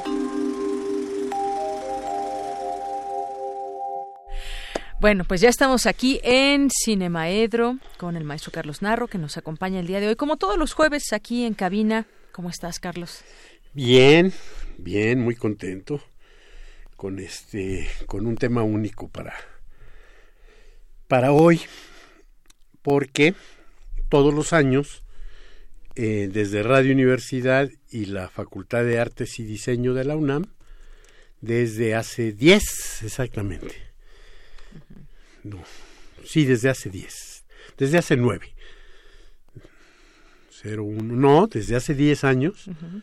O sea, va a ser hace 9 años, pero es la 10ª edición, uh-huh. ¿Verdad? Porque en la edición no existe la 0, entonces se cumplen 9 años de que hicimos la primera, pero son 10 años en los que celebramos el Día Mundial de la Animación.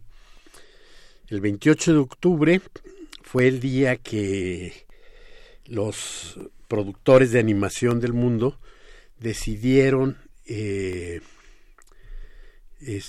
celebrar el Día Mundial de la Animación como una celebración para homenajear al gran fundador de la animación. La animación, aunque todo el mundo piensa que es un derivado del cine, déjenme contarles que es un arte uh-huh. anterior a la cinematografía, previo al cine e independiente al cine, y que sin embargo en el cine encontró una manera maravillosa para desarrollarse. Uh-huh, uh-huh. Ese gran pionero de la animación, Emil Reynaud, fue el primero en proyectar películas animadas, proyectarlas en una pared, en una ya casi una sala de cine, en un museo francés, que eran películas dibujadas a mano, dibujadas cuadro por cuadro en largas tiras de papel que después, a través de la conjugación de la linterna mágica de origen medieval y el praxinoscopio, que también había inventado el propio Reynaud, pudieron dar origen a proyectar ya estas pequeñas cintas de ya varios minutos en las que el público podía incluso seguir historias cortas, pero ya animadas. Uh-huh. Entonces, el 28 de octubre se celebra a Emil Reynaud y se celebra el Día Mundial de la Animación uh-huh. desde casi principios del siglo. Aunque en México nos tardamos unos 8 años, creo que en 2003 empezó y nosotros empezamos en 2010, 7 años después, a celebrar este Día Mundial de la Animación. En Radio Universidad abrimos, recuerdo muy bien, con un concurso de animación uh-huh. que desafortunadamente el año pasado y antepasado no se pudo llevar a cabo, pero este año regresó. El primer año el concurso era con animaciones basadas en la radio uh-huh. o que trataban el tema de la radio, y salieron algunas verdaderamente muy buenas y alguna muy enternecedora, en la que una historia de amor la resolvía nuestro querido gran maestro de cientos de periodistas y gran figura de esta radio universitaria, que fue Miguel Ángel Granado Chapa. Uh-huh. Entonces, una película muy tierna en la que una pareja tenía problemas y recurrían a don Miguel Ángel como consejero uh-huh. para superarlo. Uh-huh. Y en fin, bueno, había una invasión de otro planeta y muchas otras cosas. Pues sí, es que destapa la imaginación, la animación, y además ¿sí? en las distintas técnicas. Es un trabajo de verdad artesanal que se requiere paciencia, talento, muchas cosas. Yo estoy admirada de muchas películas que se hacen a través de con animación. Sí, justamente. Por supuesto. Yo creo que las mejores películas de animación son hechas por verdaderos y grandes artistas, ¿no? De hecho, uh-huh. en algún tiempo, en el mero esplendor de las vanguardias artísticas, Man Ray, Duchamp, hicieron animación y presentaron películas animadas, ¿no? Aunque otros grandes artistas como Buñuel, Dalí, se fueron por el cine con actores. Sí hubo una buena parte de los artistas surrealistas, expresionistas y demás que utilizaron la animación. Los futuristas nos dieron unas obras verdaderamente espectaculares. Y este año aparte del atractivo del concurso, se amplió la gama de las instituciones participantes, va creciendo. Ahora se amplió a Monterrey, con la Universidad de Monterrey y con el Instituto Tecnológico de Monterrey, que también participan en la celebración, y entonces creció. En la UNAM también creció, porque ahora la Escuela Nacional de Artes Cinematográficos ya se agrupó también a la celebración del Día Mundial, y con una serie de actividades importantes.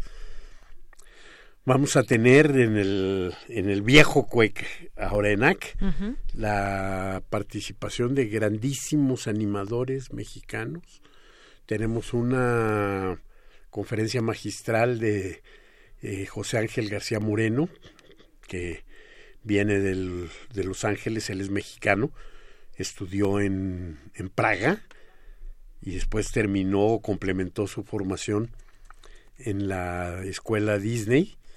Y entonces, pues tiene como la formación completa de los dos principales espectros de la animación, la más comercial y la más experimental, y él las junta en una obra poderosísima.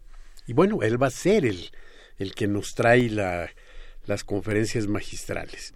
Una en la Facultad de Artes y Diseño, otra en el Tecnológico de Monterrey y otra en la Escuela Nacional de Arte Cinematográfico. Pero también tendremos la presentación de grandísimos animadores mexicanos en una mesa redonda, hablándonos de su propia obra y con ello tratando de dar un perfil de qué es lo que pasa actualmente en la animación.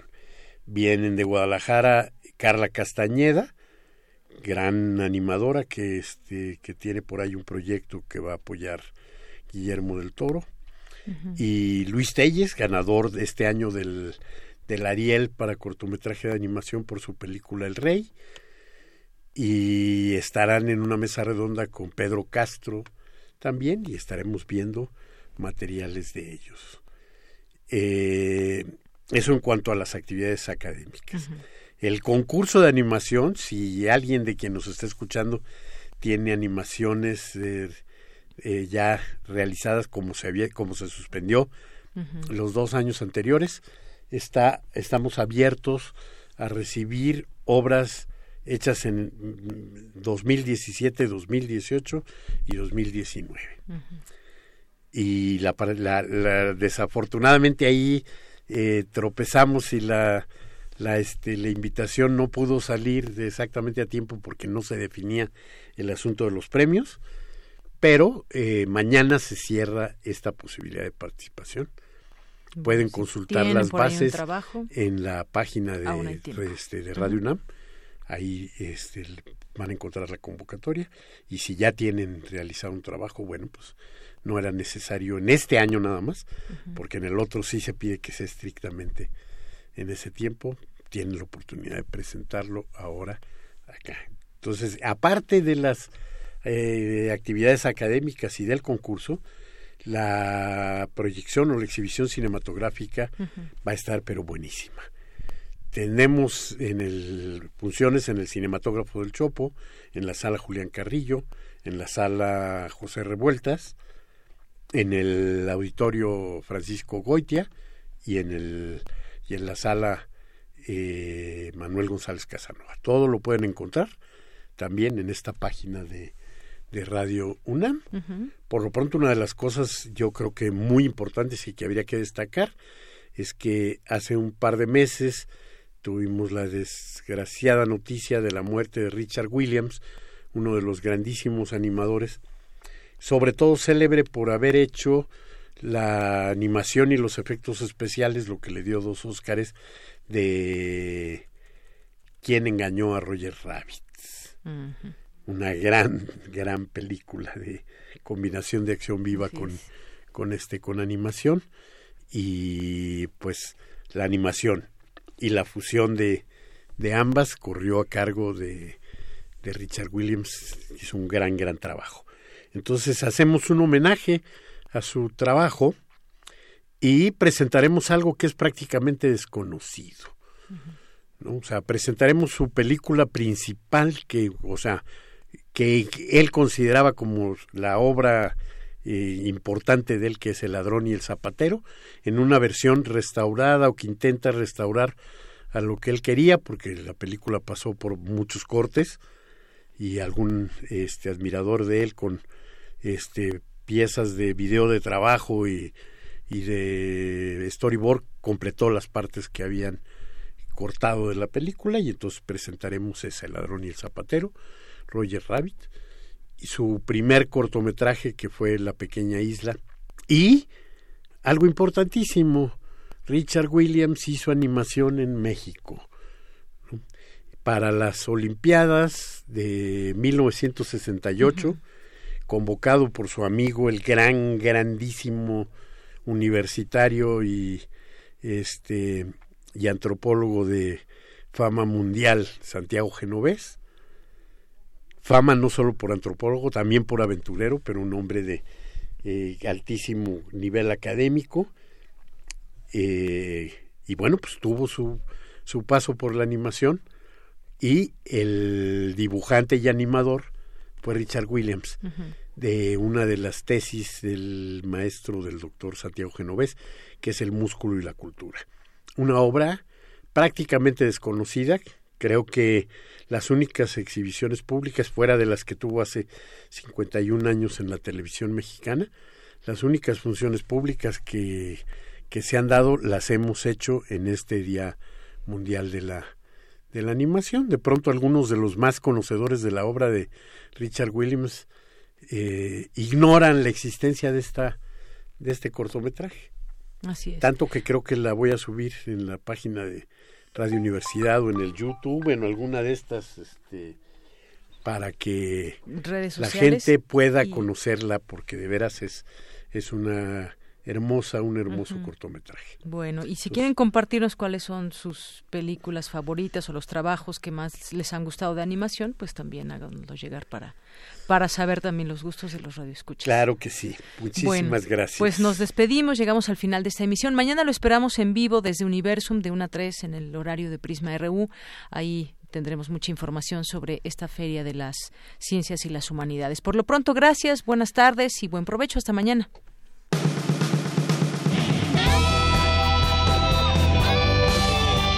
Prisma RU. Relatamos al mundo.